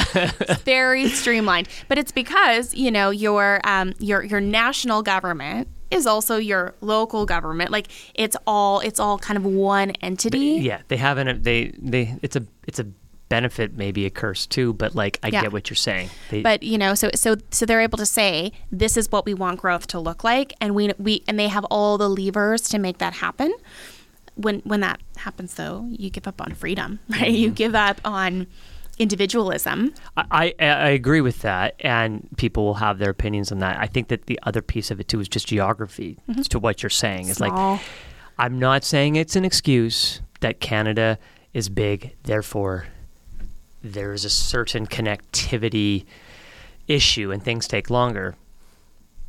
But it's, Yeah. it's true. really hard to build transit infrastructure Yeah. when you know you might have you might have a hundred or something users on the all, Yeah. all throughout the line right when in, when you're in singapore and you build out you know great new state of the art Yeah. transit It's you're it- yeah, it's streamlined. Taiwan is. Taiwan is small, so you can get to the south where you did your silence retreat, and the north Mm-hmm. all on high speed train from Taipei.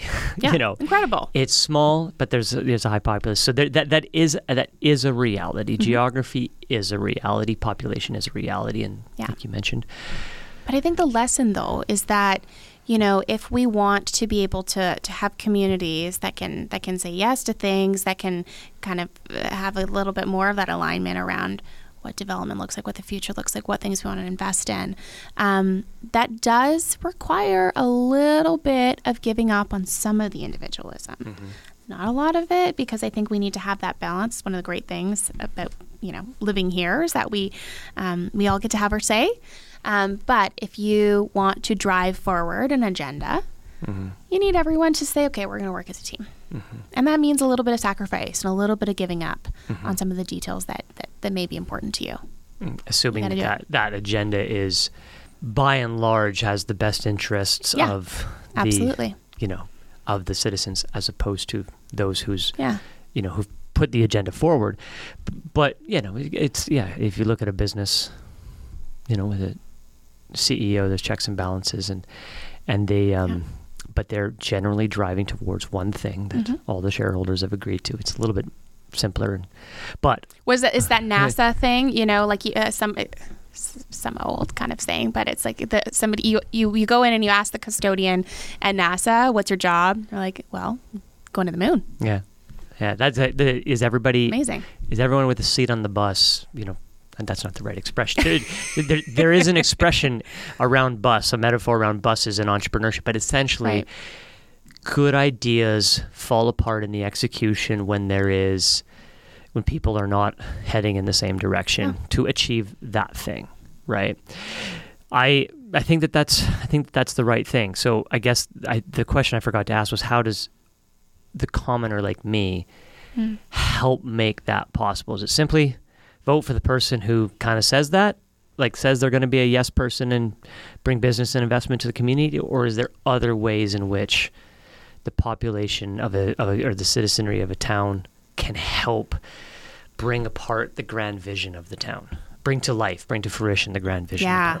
Oh, I don't have a great simple answer. Maybe it's not. uh, know? I don't have a great simple answer because if it's worthwhile, it takes work. Yeah. And so um, voting is a great place to start. But it is not everything, and so um, I think it's I think it's constantly showing up and saying uh, and and being willing to give your time, your expertise, your energy um, to to driving something forward. Um, so maybe that's okay. Well, a barrier a barrier that was we're seeing in, in achieving this outcome is that there isn't enough private sector buy-in. So like we need the private we need somebody to organize and and I, I think a lot of stuff comes down to organizing. Um, first and foremost, I was an organizer and a volunteer, um, and and it's it's the unsexy, hard work of bringing people together, having lots of conversations, and getting to a place of agreement so that we can all actually do something. Yeah, it's That's true. every every day I spend every day uh, after work and on the weekends knocking on doors because that's the hard work of Literally? actually t- knocking on doors. Oh, good old fashioned door knocking, hey? Yeah, is it sexy? No. do people come out and like because like I, when you say that i think about that uh, that comedian who jokes about how you know back in the day when people would knock on your door it would be like bring out the food bring out the wine You know I haven't had that, unfortunately. You know. right and he says but today it's like everyone to the floor turn down the lights who is Yeah, this is they're this not invited do people actually open their doors Sometimes, yeah. you know, sometimes, sometimes yes. I, I it was so funny. One of our volunteers was saying, um, you know, she's going to put a sign up when when she when she's eventually able to afford a home. That was the that was the big joke too. But she's when I'm a, when I can buy a house, I'm going to put a sign up that says "Door knockers welcome." Mm-hmm. You want to talk to me about politics? Come on by. Which I but was funny. religion yeah, yeah. She's like, no, not that, just politics. That's all I want to talk about. But, um, but no, I think it's it's some people do, and they're happy to chat. And I mean, at some point in time, we all live on our phones, and again, we all live in our own in our own siloed worlds. Um, nothing ever beats the person to person. And so um, you just have to work harder to meet people where they're at and to connect with them. And sometimes it is as simple as door knocking. I, I would let anybody in to talk to me as long as there was no ask at the end Mm-hmm. for me to sign something, engage in it. Mm-hmm. Jehovah's Witness, um, terrorist, politician. if Oh, goodness. somebody just wants to tell me their worldview, Yeah. the door is open, Mm-hmm. and that's it. Like, because you know, but th- there was, I think I remember, like, you know, it's, it's we'll sign on the dotted line kind of thing, right? Yeah. It's like the credit card salesman in Walmart or Superstore. Yeah. Like, no, you know, I don't want, you know, Yeah. I'm grocery shopping with my kids who are screaming, I'm not signing up for your credit card. For sure. You've for got sure. me in a vulnerable moment. Okay, I will sign up Totally. your And people are like, yeah, you're like at my door, like, I'm good, thanks. You go, okay, that's okay. Like, Yeah. it's all good. You don't Yeah. have to, you don't, Props you don't to have you. to support me. You don't have to, it's all, it's all okay. So, Mm-hmm. so to answer your question, how do I go about um, helping create that, that change? It really, to me, is like, are you willing to organize? Are you willing to put in the time and the effort and actually show up to things and be engaged um, and, and know what's going on? It's all, it's, it's, it's that dual accountability government leaders, we've got to be accountable to people, but also as a community member, got a responsibility to shape your community too. you know my my my view on that uh, you know begins with the children you know educating the children educating the teenager teenagers specifically but you know less this is obviously a controversial opinion but less focus on after we've we have a very basic foundation of important critical knowledge less found uh, less focus on the continuation of those things and more focus on getting people to understand how their world, their local world, their government world works. And you shouldn't the, you shouldn't only understand how your local government or your provincial government works because you have decided to join the, the young politicians club Yeah. in your school. Like that is that we all need to know how our society functions because if we don't, then we end up in a situation where one day it doesn't function mm-hmm. because we didn't know. Yeah, and we Right. realize how fragile all of this really mm-hmm. is. Like we you take it take it for granted a lot, mm-hmm. but democracy is fragile. Institutions are fragile. Good and- gosh, are we seeing that? But we're living it. Yeah. You know, and we may not have lived the worst of it. I don't know. Yeah.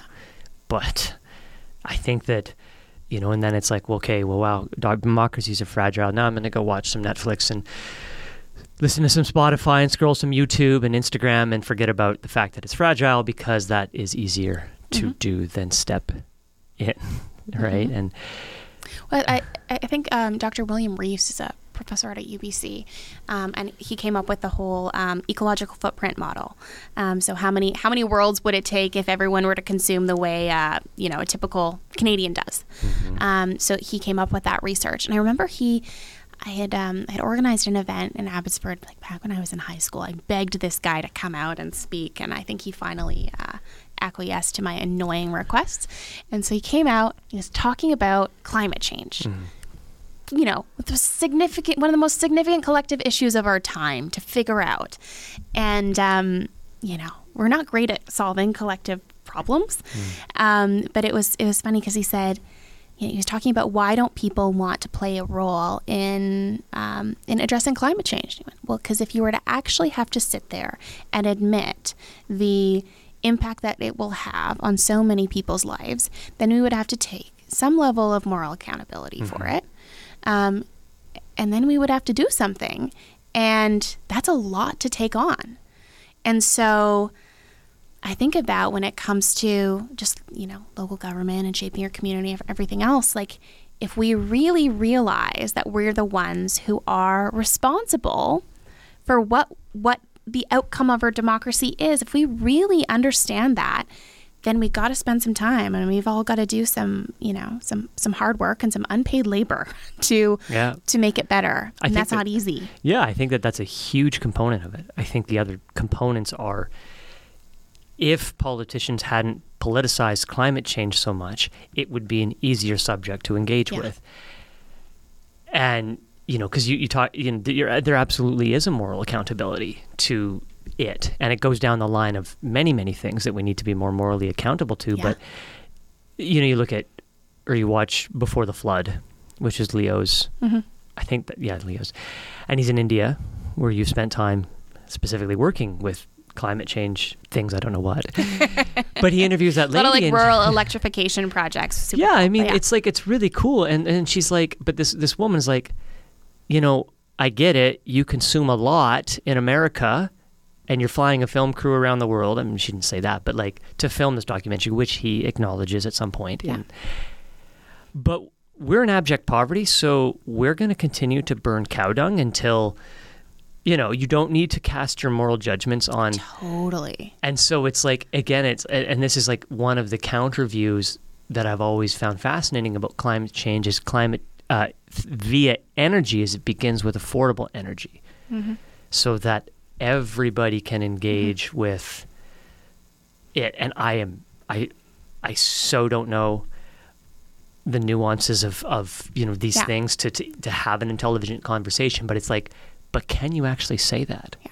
It bring, and it brings up yeah so Mm-hmm. much around around equity, right? I mean like okay, th- thanks for preaching to me, uh, you know, North America about how things should be when you've lived a, you know, vastly improved quality of life for most of your residents Mm-hmm. for like many, many years. Okay, thanks so much. You know, it's it's like the um, it's like some of those environmentalists who were taking issue with how Inuit would would seal meat or seal, yeah. right? And you go well actually that's that's been the practice for someone's going to get mad at me but that's been the practice and the traditional practice for many many years in this rural community right? Like so would you prefer that people fly up um, and you and use and use hydrocarb burn hydrocarbons to fly up processed food from the south so that people can eat that or would you just respect that there's a different way of life. Mm-hmm. So yes there's so many equity things around all of this.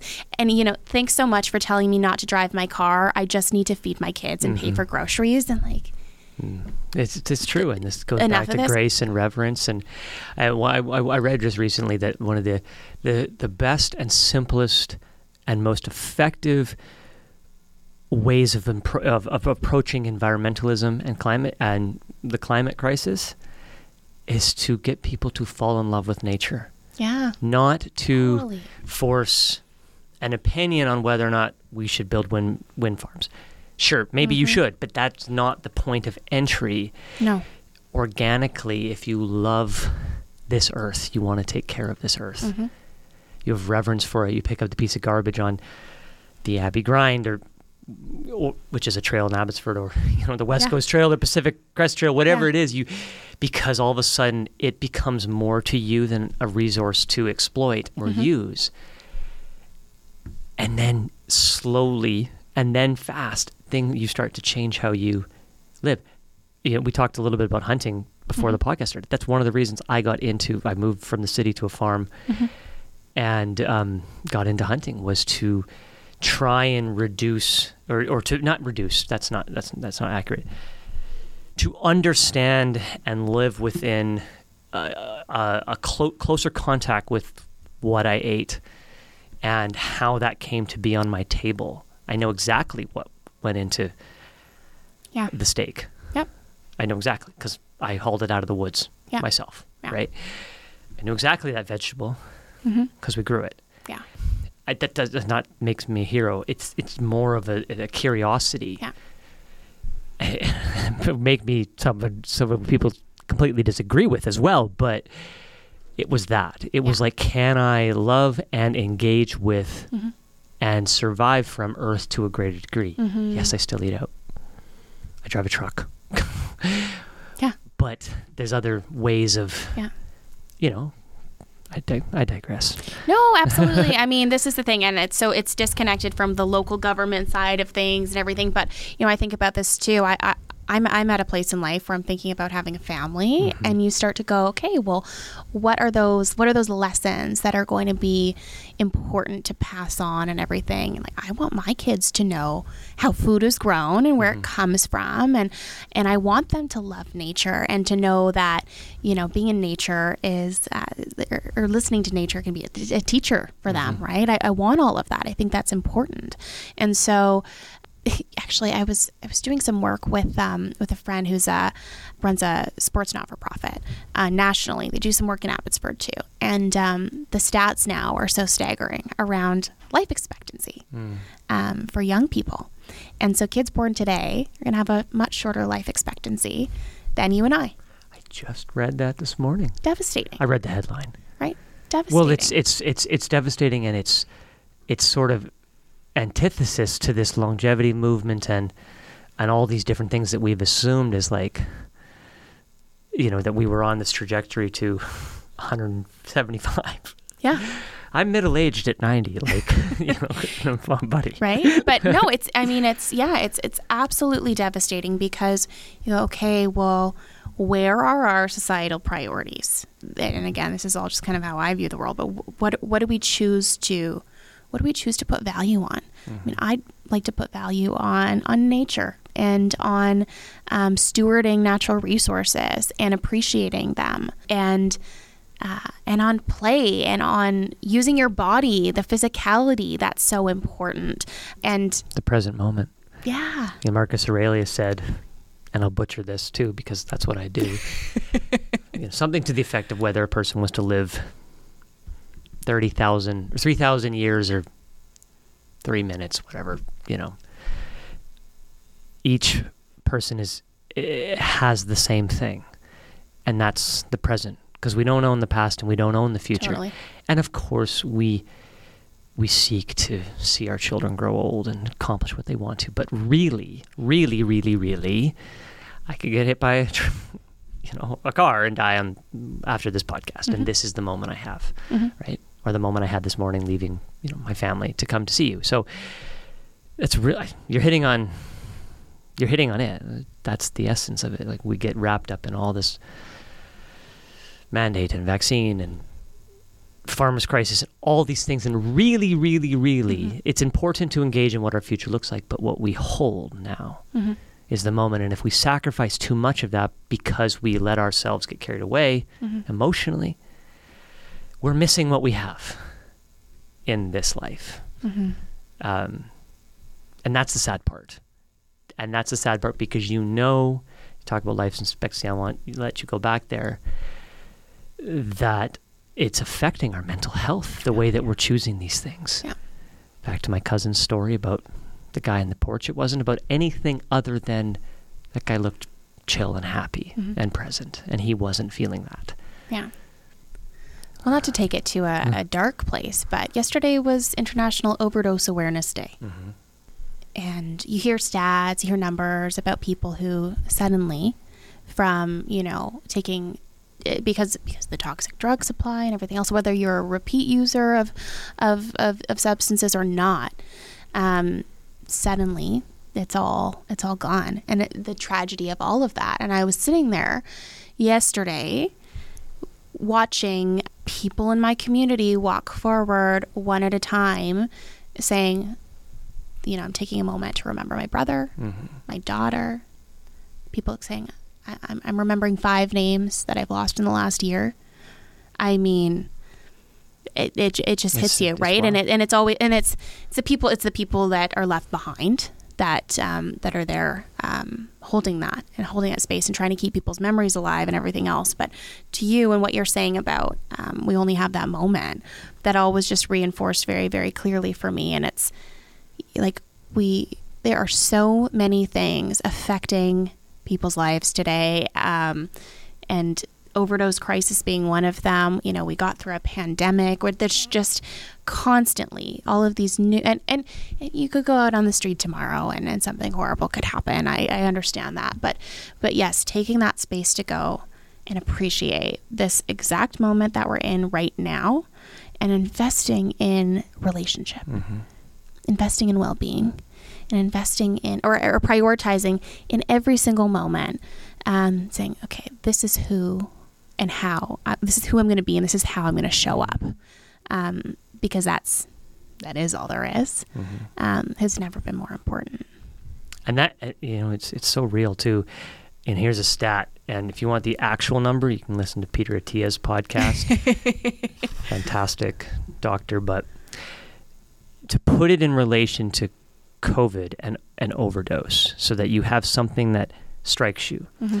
it was something to the effect of a man under the age of either 50 or 40 was up to 10 times more likely to commit suicide or overdose than die of COVID. yeah 10 times. Like up to. Again, it was there was Yeah. a number.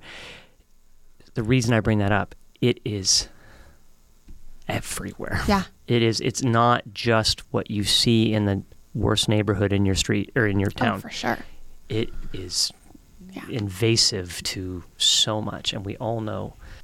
And that like, you know, yeah it's not getting better it's not getting better. yeah That's scary. That is scary. And that I think, you know, again, at the home, at the political at the top, at every level we Mhm. have to bring that compassion you talked about Mhm. and awareness to this to and action to this. Yeah, what are healthy communities like, Mhm. right? They're ones where we show up for each other. Mhm. We reduce stigma from from all of these these complex issues and we just say, "Listen, I'm going to have this compassion for you for where you're at right here and right now, and you're going to stand up and be there for for the people in your life. That's it." Well,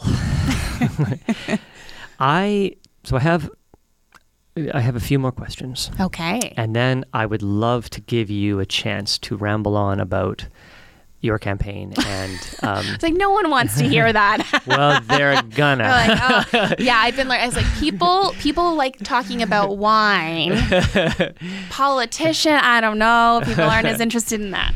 well they're interested in yelling at them so I I still would love to give you that whether or not the friendly rambler listeners sign off I cannot control but so my first my first question was around because you have you've had a career in politics excuse me in PR specifically with with crisis management but I mm-hmm. wanted to ask about how people should ingest digest mm. ingest and digest Yes. headlines and media as it relates to politics Yeah. To avoid Yeah. I'll, I'll give you one little piece of context while you're drinking water. I- Again, I'll get it totally wrong, but it was was something to do with in Russia when they said something like it was a good harvest this year. Right. It meant it was shit and you're all going to starve. and then if they said it was like an absolutely great harvest, it means it was probably an okay harvest. yeah. Okay. So, in other words, the the way that th- they conveyed information needed to be in, taken a certain way. And again, we live in hot take world. We live in like I'm going to take I'm going to take one sound bite from everybody on every side, and I'm going to focus on that and make a headline. Yeah. How does it work? Because you would have inside knowledge, and how should we read things today? Yeah. So I guess I, I guess the question is a bit about the media landscape, and so um, you know, reporters have to do more and more with less. More so than, than has ever been the case. Um, you know, you used to be able to be a journalist that had to file one story and you had time to go interview people, you had your filing deadline, that was it. Mm. Now, your journalists today are multimedia journalists. They've got to file multiple stories in a day. Maybe, maybe it's something a little different for, um, for social, then they've got to do video. Maybe they're doing some audio. I don't know. Like, there's lots of things that they have to add on to their coverage. And so, doesn't give you the time and space to delve very deeply on an issue. Mm-hmm. So that's challenge number one.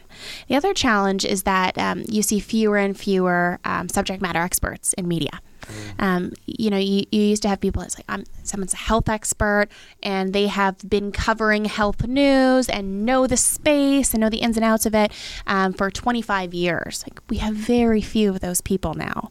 Uh, Commentators are generous, and I don't mean, mm-hmm. you mean like guests guest commentators are not as uh, the experts they used to be?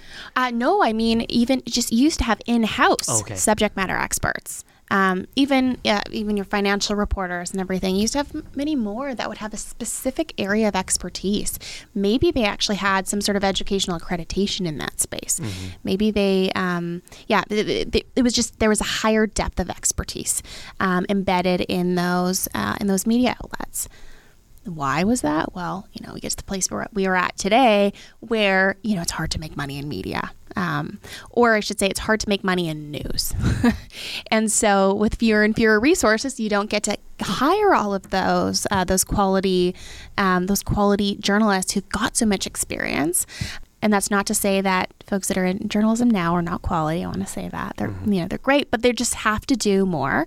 And um, there's far more junior reporters than folks with with that depth of experience. And so you know when you're when you're going out and saying people go why don't why don't people cover um, this story that's important they're all covering all of this silly stuff well they're covering what gets eyeballs um, because that's that's the model now um, it's really hard to do a, a, subscriber model people don't want to pay for news um, they think it should be for free even, and even the subscriber model is dangerous because you can get captured by your own audience mm-hmm. in order to sustain your subscriber base. Totally. So it's like catch 22. Totally. It's really hard. And so it's, do you see news as, um, as content or do you see news as a public good? Mm-hmm. And so, unfortunately, we've moved to a place where everything is content, mm-hmm. and it's hard to get it's hard to get news. I think of my community in terms of uh, reporting resources. Again, I used to run public relations out of out of the mayor's office, and I loved working with our local reporters. But you you, you kind of go, you're one person. Mm-hmm. You're one person trying to cover City Hall. It's hard enough for it's hard enough for somebody who knows in depth how government works to sit there and get through a council report and know what questions to ask and look through the budget and everything else. One person doing that is so challenging, and um, and so just fewer and fewer resources, um, all all across the board, lead to less information, less awareness, and so all of this. Uh, so I'm just giving you all of these rambly things about where the media landscape is at and how hard it is. But it means that um, there's a lot more room for the manufacturing of news and the manufacturing of content.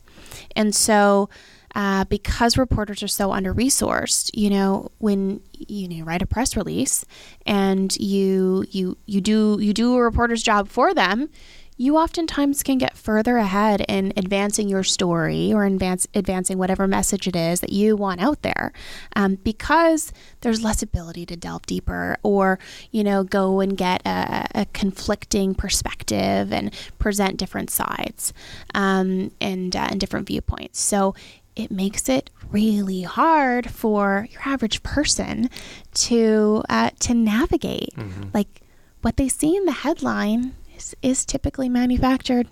Or, you know, you see um, you see outlets where the journalist doesn't even get the say over what the headline is going to be. Um, they write an article and then an editor comes up with a headline. And I mean, it happens quite often where you see this big, flashy, over the top headline. Mm-hmm. And then you read the article and you go, that is not what this article is saying. Like this is actually really disconnected. Yeah. Um, but people Clickbait. will only read the headline mm-hmm. and uh, and assume that you know it's representative and that your article is building the case for that headline when it absolutely isn't. Mm-hmm. And so all of this is to say, or what's what's important here is that if you are somebody who is a consumer of news, you gotta dig you gotta dig deeper, and it just means we've all got more work to do. Mm-hmm. See, this is see. I'm very, I'm a very uncool guest. I just told everybody we all just have to mm-hmm, work mm-hmm. harder, do more stuff. Yeah, but you also told them to drink at the beginning. and go to a silence retreat in, in Taiwan. So you're not you're not uncool. right? So, uh, you know, I don't know. Tell, tell my high school friends otherwise. no, but it's we've got to just spend more hmm. time and recognize that you you get you get what you pay for too. Hmm. You get what you're willing to invest in.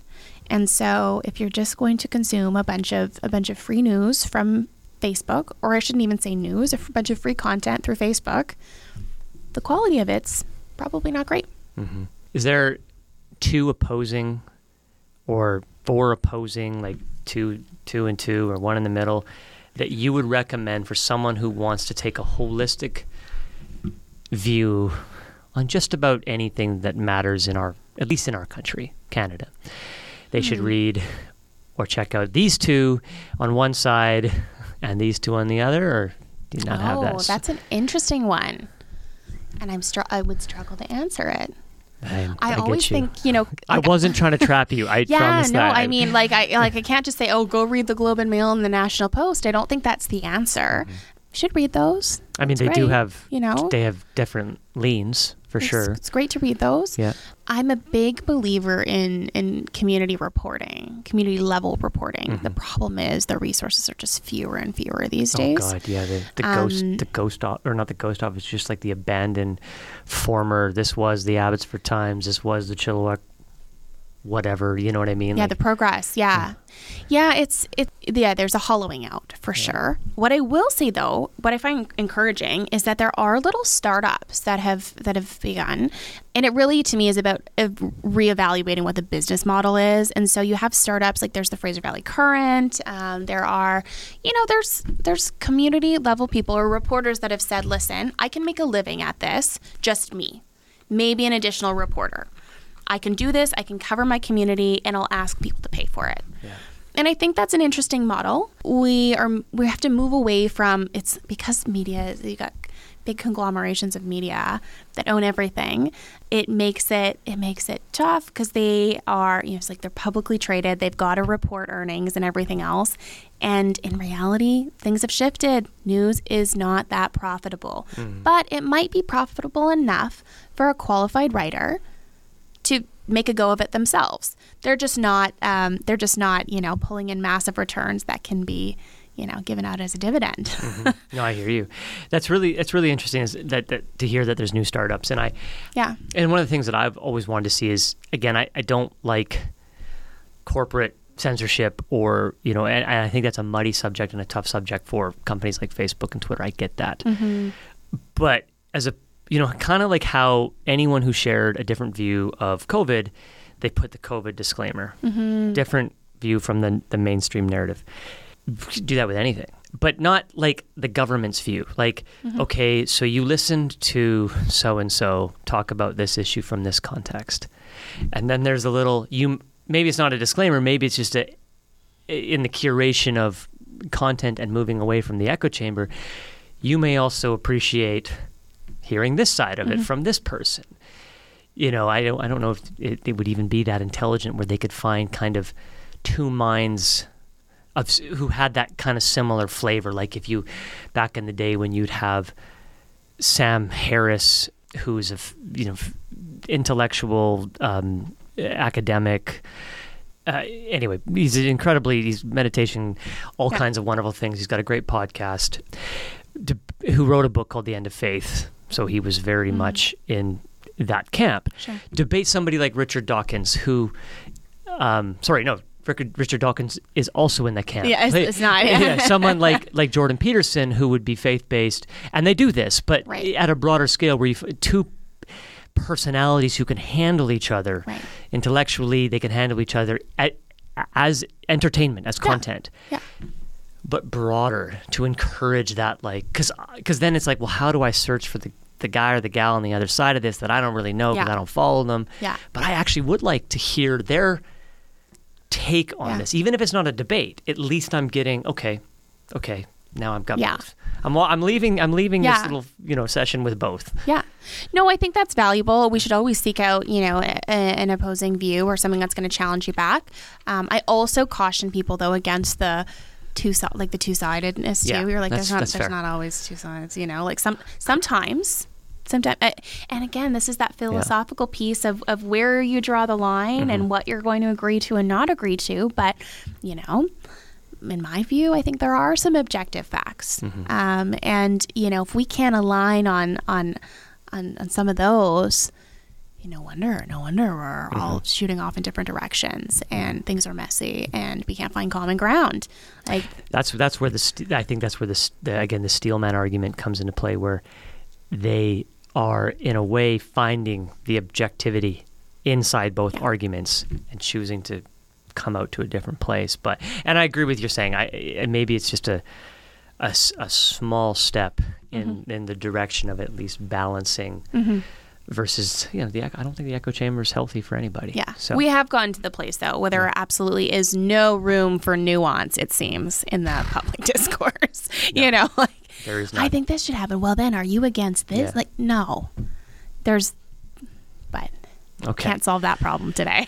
no, no, and I've and I've I've you've got to get back on the campaign trail here. So, um, my last my last question, and then to your campaign is, um, I always ask this question. I want to know about daily routines and or creative process. So, how do you go about your day? What do you do? What are your things that make you feel good in your day? And when you need to be creative, when you need to get you know something important done, what is what's your routine around that specifically? Mm-hmm. Wow. Okay. I'll have to answer this honestly, which is that my routine is not very good and uh, life is very off balance right now.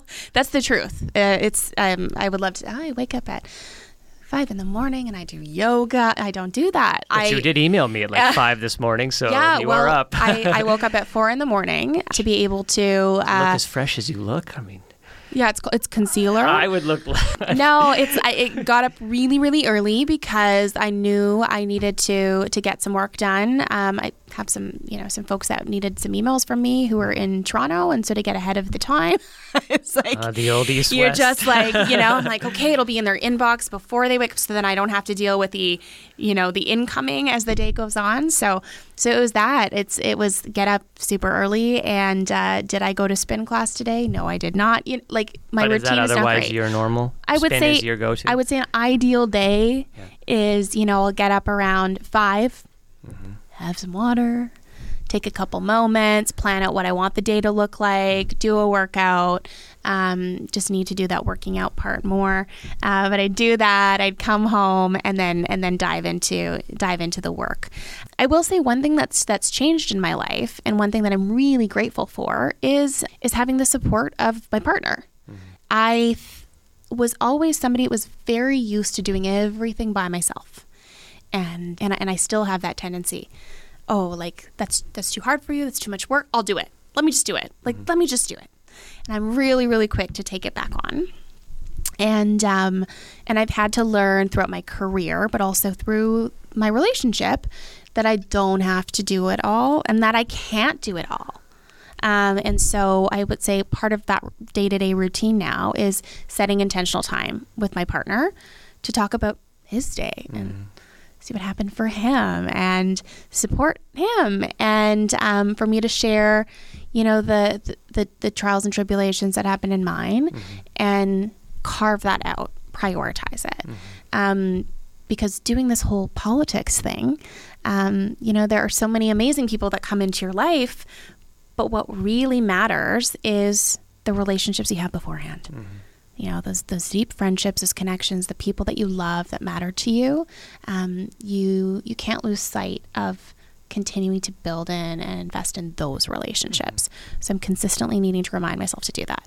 So that's I would say that that's kind of the, the good routine. Then I'll like eat dinner. I'll do usually a bunch of um, bunch of public things. I'll go out. I'll meet with people and everything else. I come home. I do more work, and then I try to be off of technology by 9 p.m. That's good. I tr- like I and I have had to learn like you don't answer the phone after nine o'clock. I'm seven. My That's phone goes on silent at seven. Yeah. But you're you're in the midst of something that that Yeah. requires a shift in that, and Yeah. that's a busy day. I'm tired just thinking about it. but this is the thing too. Like I think as a society, we're way too obsessed with busyness Yeah. and again, optimize, optimize, optimize. And no, the the most the most powerful thing is is just taking intentional time Mm-hmm. to be with the people that you love. Wonderful. Did you want to touch on the creati- creativity one, or just move on? Oh, the creativity one. Yeah. Do you have like a little? so light for a me, candle? it's always been dance. Ah, It's always been dance. I danced all through my life. Ever Mm. since I was a kid, I did Ukrainian dance for many years. Mm-hmm. My family's Ukrainian. So Ukrainian dance was always an outlet. And then for years, it was ballet and everything.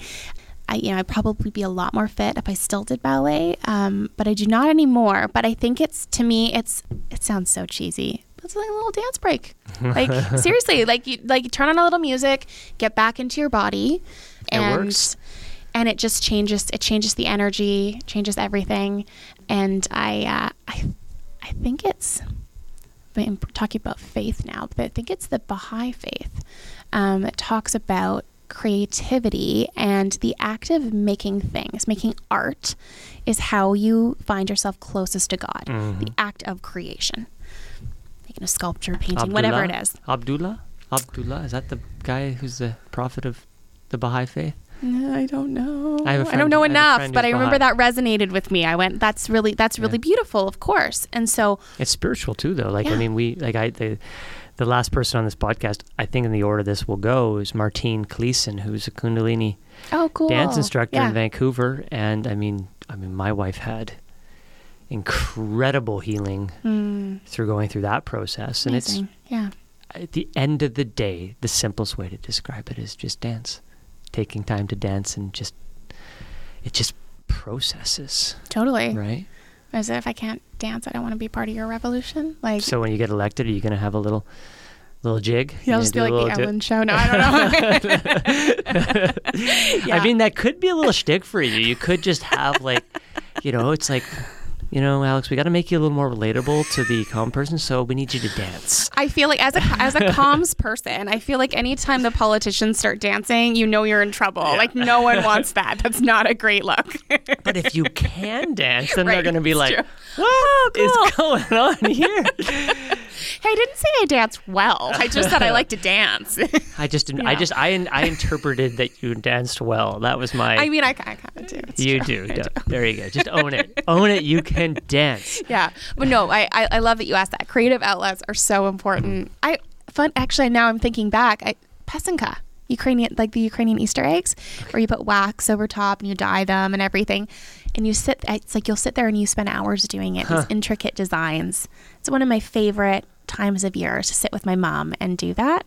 That is wild. Yeah, That's during Easter, given it's during Easter Okay. time. Yeah, yeah. Huh. So You post those ever? Yeah. Yeah. That means you got to have a steady hand, you got to be patient, and you got to be okay with, you know, sometimes you put the egg in the dye, and I've definitely cracked a few eggs in my life, and you have to learn to go, hmm okay, that's okay. This is why I said at the very beginning of our chat that me- you don't have to meditate air Yeah. quotes every day because all of these different intentional things can become Yeah. meditation, right? They can become healing dance, that focused art. Mhm. They can become your be spiritual, meditation. yeah, your spirit, anything, literally anything. Yeah. You can bring that into your council meeting where you're just going to be intentional and present and letting go of the thoughts that are coming in that aren't, you know, you talked about that voice. Yeah. that that will be there in that meeting and you can be intentional about and that's meditative. Mm-hmm. All right, the moment is yours. I, I i I'm being tongue in cheek. I just, I wanted to give you a chance to, to just share without me interjecting, without questions. Just share what it is you want to about your bid for office, run for council. bid for office sounds so like It's very official. very official. Okay, well, I, I'll, I'll share this because I know your I know your listeners come from come from all over, but um, but for me, it's uh, it comes down to my community. It comes down to Abbotsford, and prioritizing a few things. Number one is being a more business friendly community.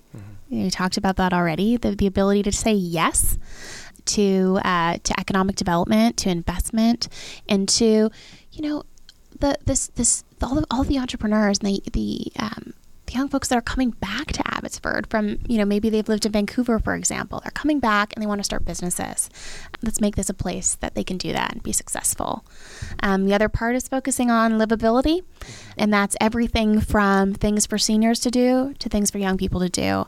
Having the right kind of amenities, investing in the infrastructure, whether that's parks and trails, or whether that's the um, the really really basic thing of sidewalks. You know, like this is this is what local governments uh, is about in many ways. It's it's that local infrastructure, having sidewalks that are connected and don't just uh, spontaneously stop, and then you're suddenly on a roadway. Like let's have a community where people can walk mm-hmm. and go from place to place and frequent some of those local businesses and enjoy a greater quality of life. And the other part is is safety. Want to build a safer community, and um, you know supporting first responders, um, you know, like our firefighters who are out there uh, responding to more and more complex calls than they've ever had to face before. Making sure that police are able to respond to the things that they can respond to, but also advocating for the additional investments into mental health support, social workers, folks that are able to help us deal with what has become uh, an increasingly challenging drug supply, um, all of the mental health issues that are that are affecting people, um, to be able to actually start getting our hand, handle on homelessness. And then, of course, affordability. Affordability is a concern everywhere, um, not just in, in Metro Vancouver, um, but in the Fraser Valley, and then and then all over Canada. Lots of urban centers. Um, affordability is something we need to address, and the more that we can, at the city level, at the local level, cut down on red tape, you know, efficiently process applications and everything else, then we'll be able to start making sure that we have the housing that people need, the flexibility and types of housing to support, you know, to support households and support families in all of their diversity of needs. Mm. So that was those were all of the politiciany things that I could say. Um, but those, but that's what I really care about. Um, but if I were to summarize it all, it really is about making sure our community is set up for long term growth and uh, making sure that there's opportunity for the next generation. Here, here. Thank you. I commend you. I I've said that a few times. I think I, I just I do. I, you know, you're you're making a choice that's not easy to step in, and I wanted to talk to you anyway after we met and after our mutual friend introduced reintroduced us and and, and so I was curious about you anyway but I'd never given this platform to to that um, to this conversation conversation yeah. about politics. But I, I again, I just I commend you for doing that. I I wish you incredible success. I am now a citizen of Agassiz, so I can't vote for you. uh, but just oh, I guess that's two, okay. two towns over.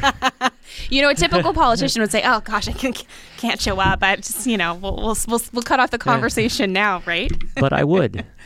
Thank based you. on this whole experience. And I think that you're bringing a very balanced, well rounded look at what it takes to to get things done. And I know this from being an entrepreneur and getting things done and not getting things done. Yeah.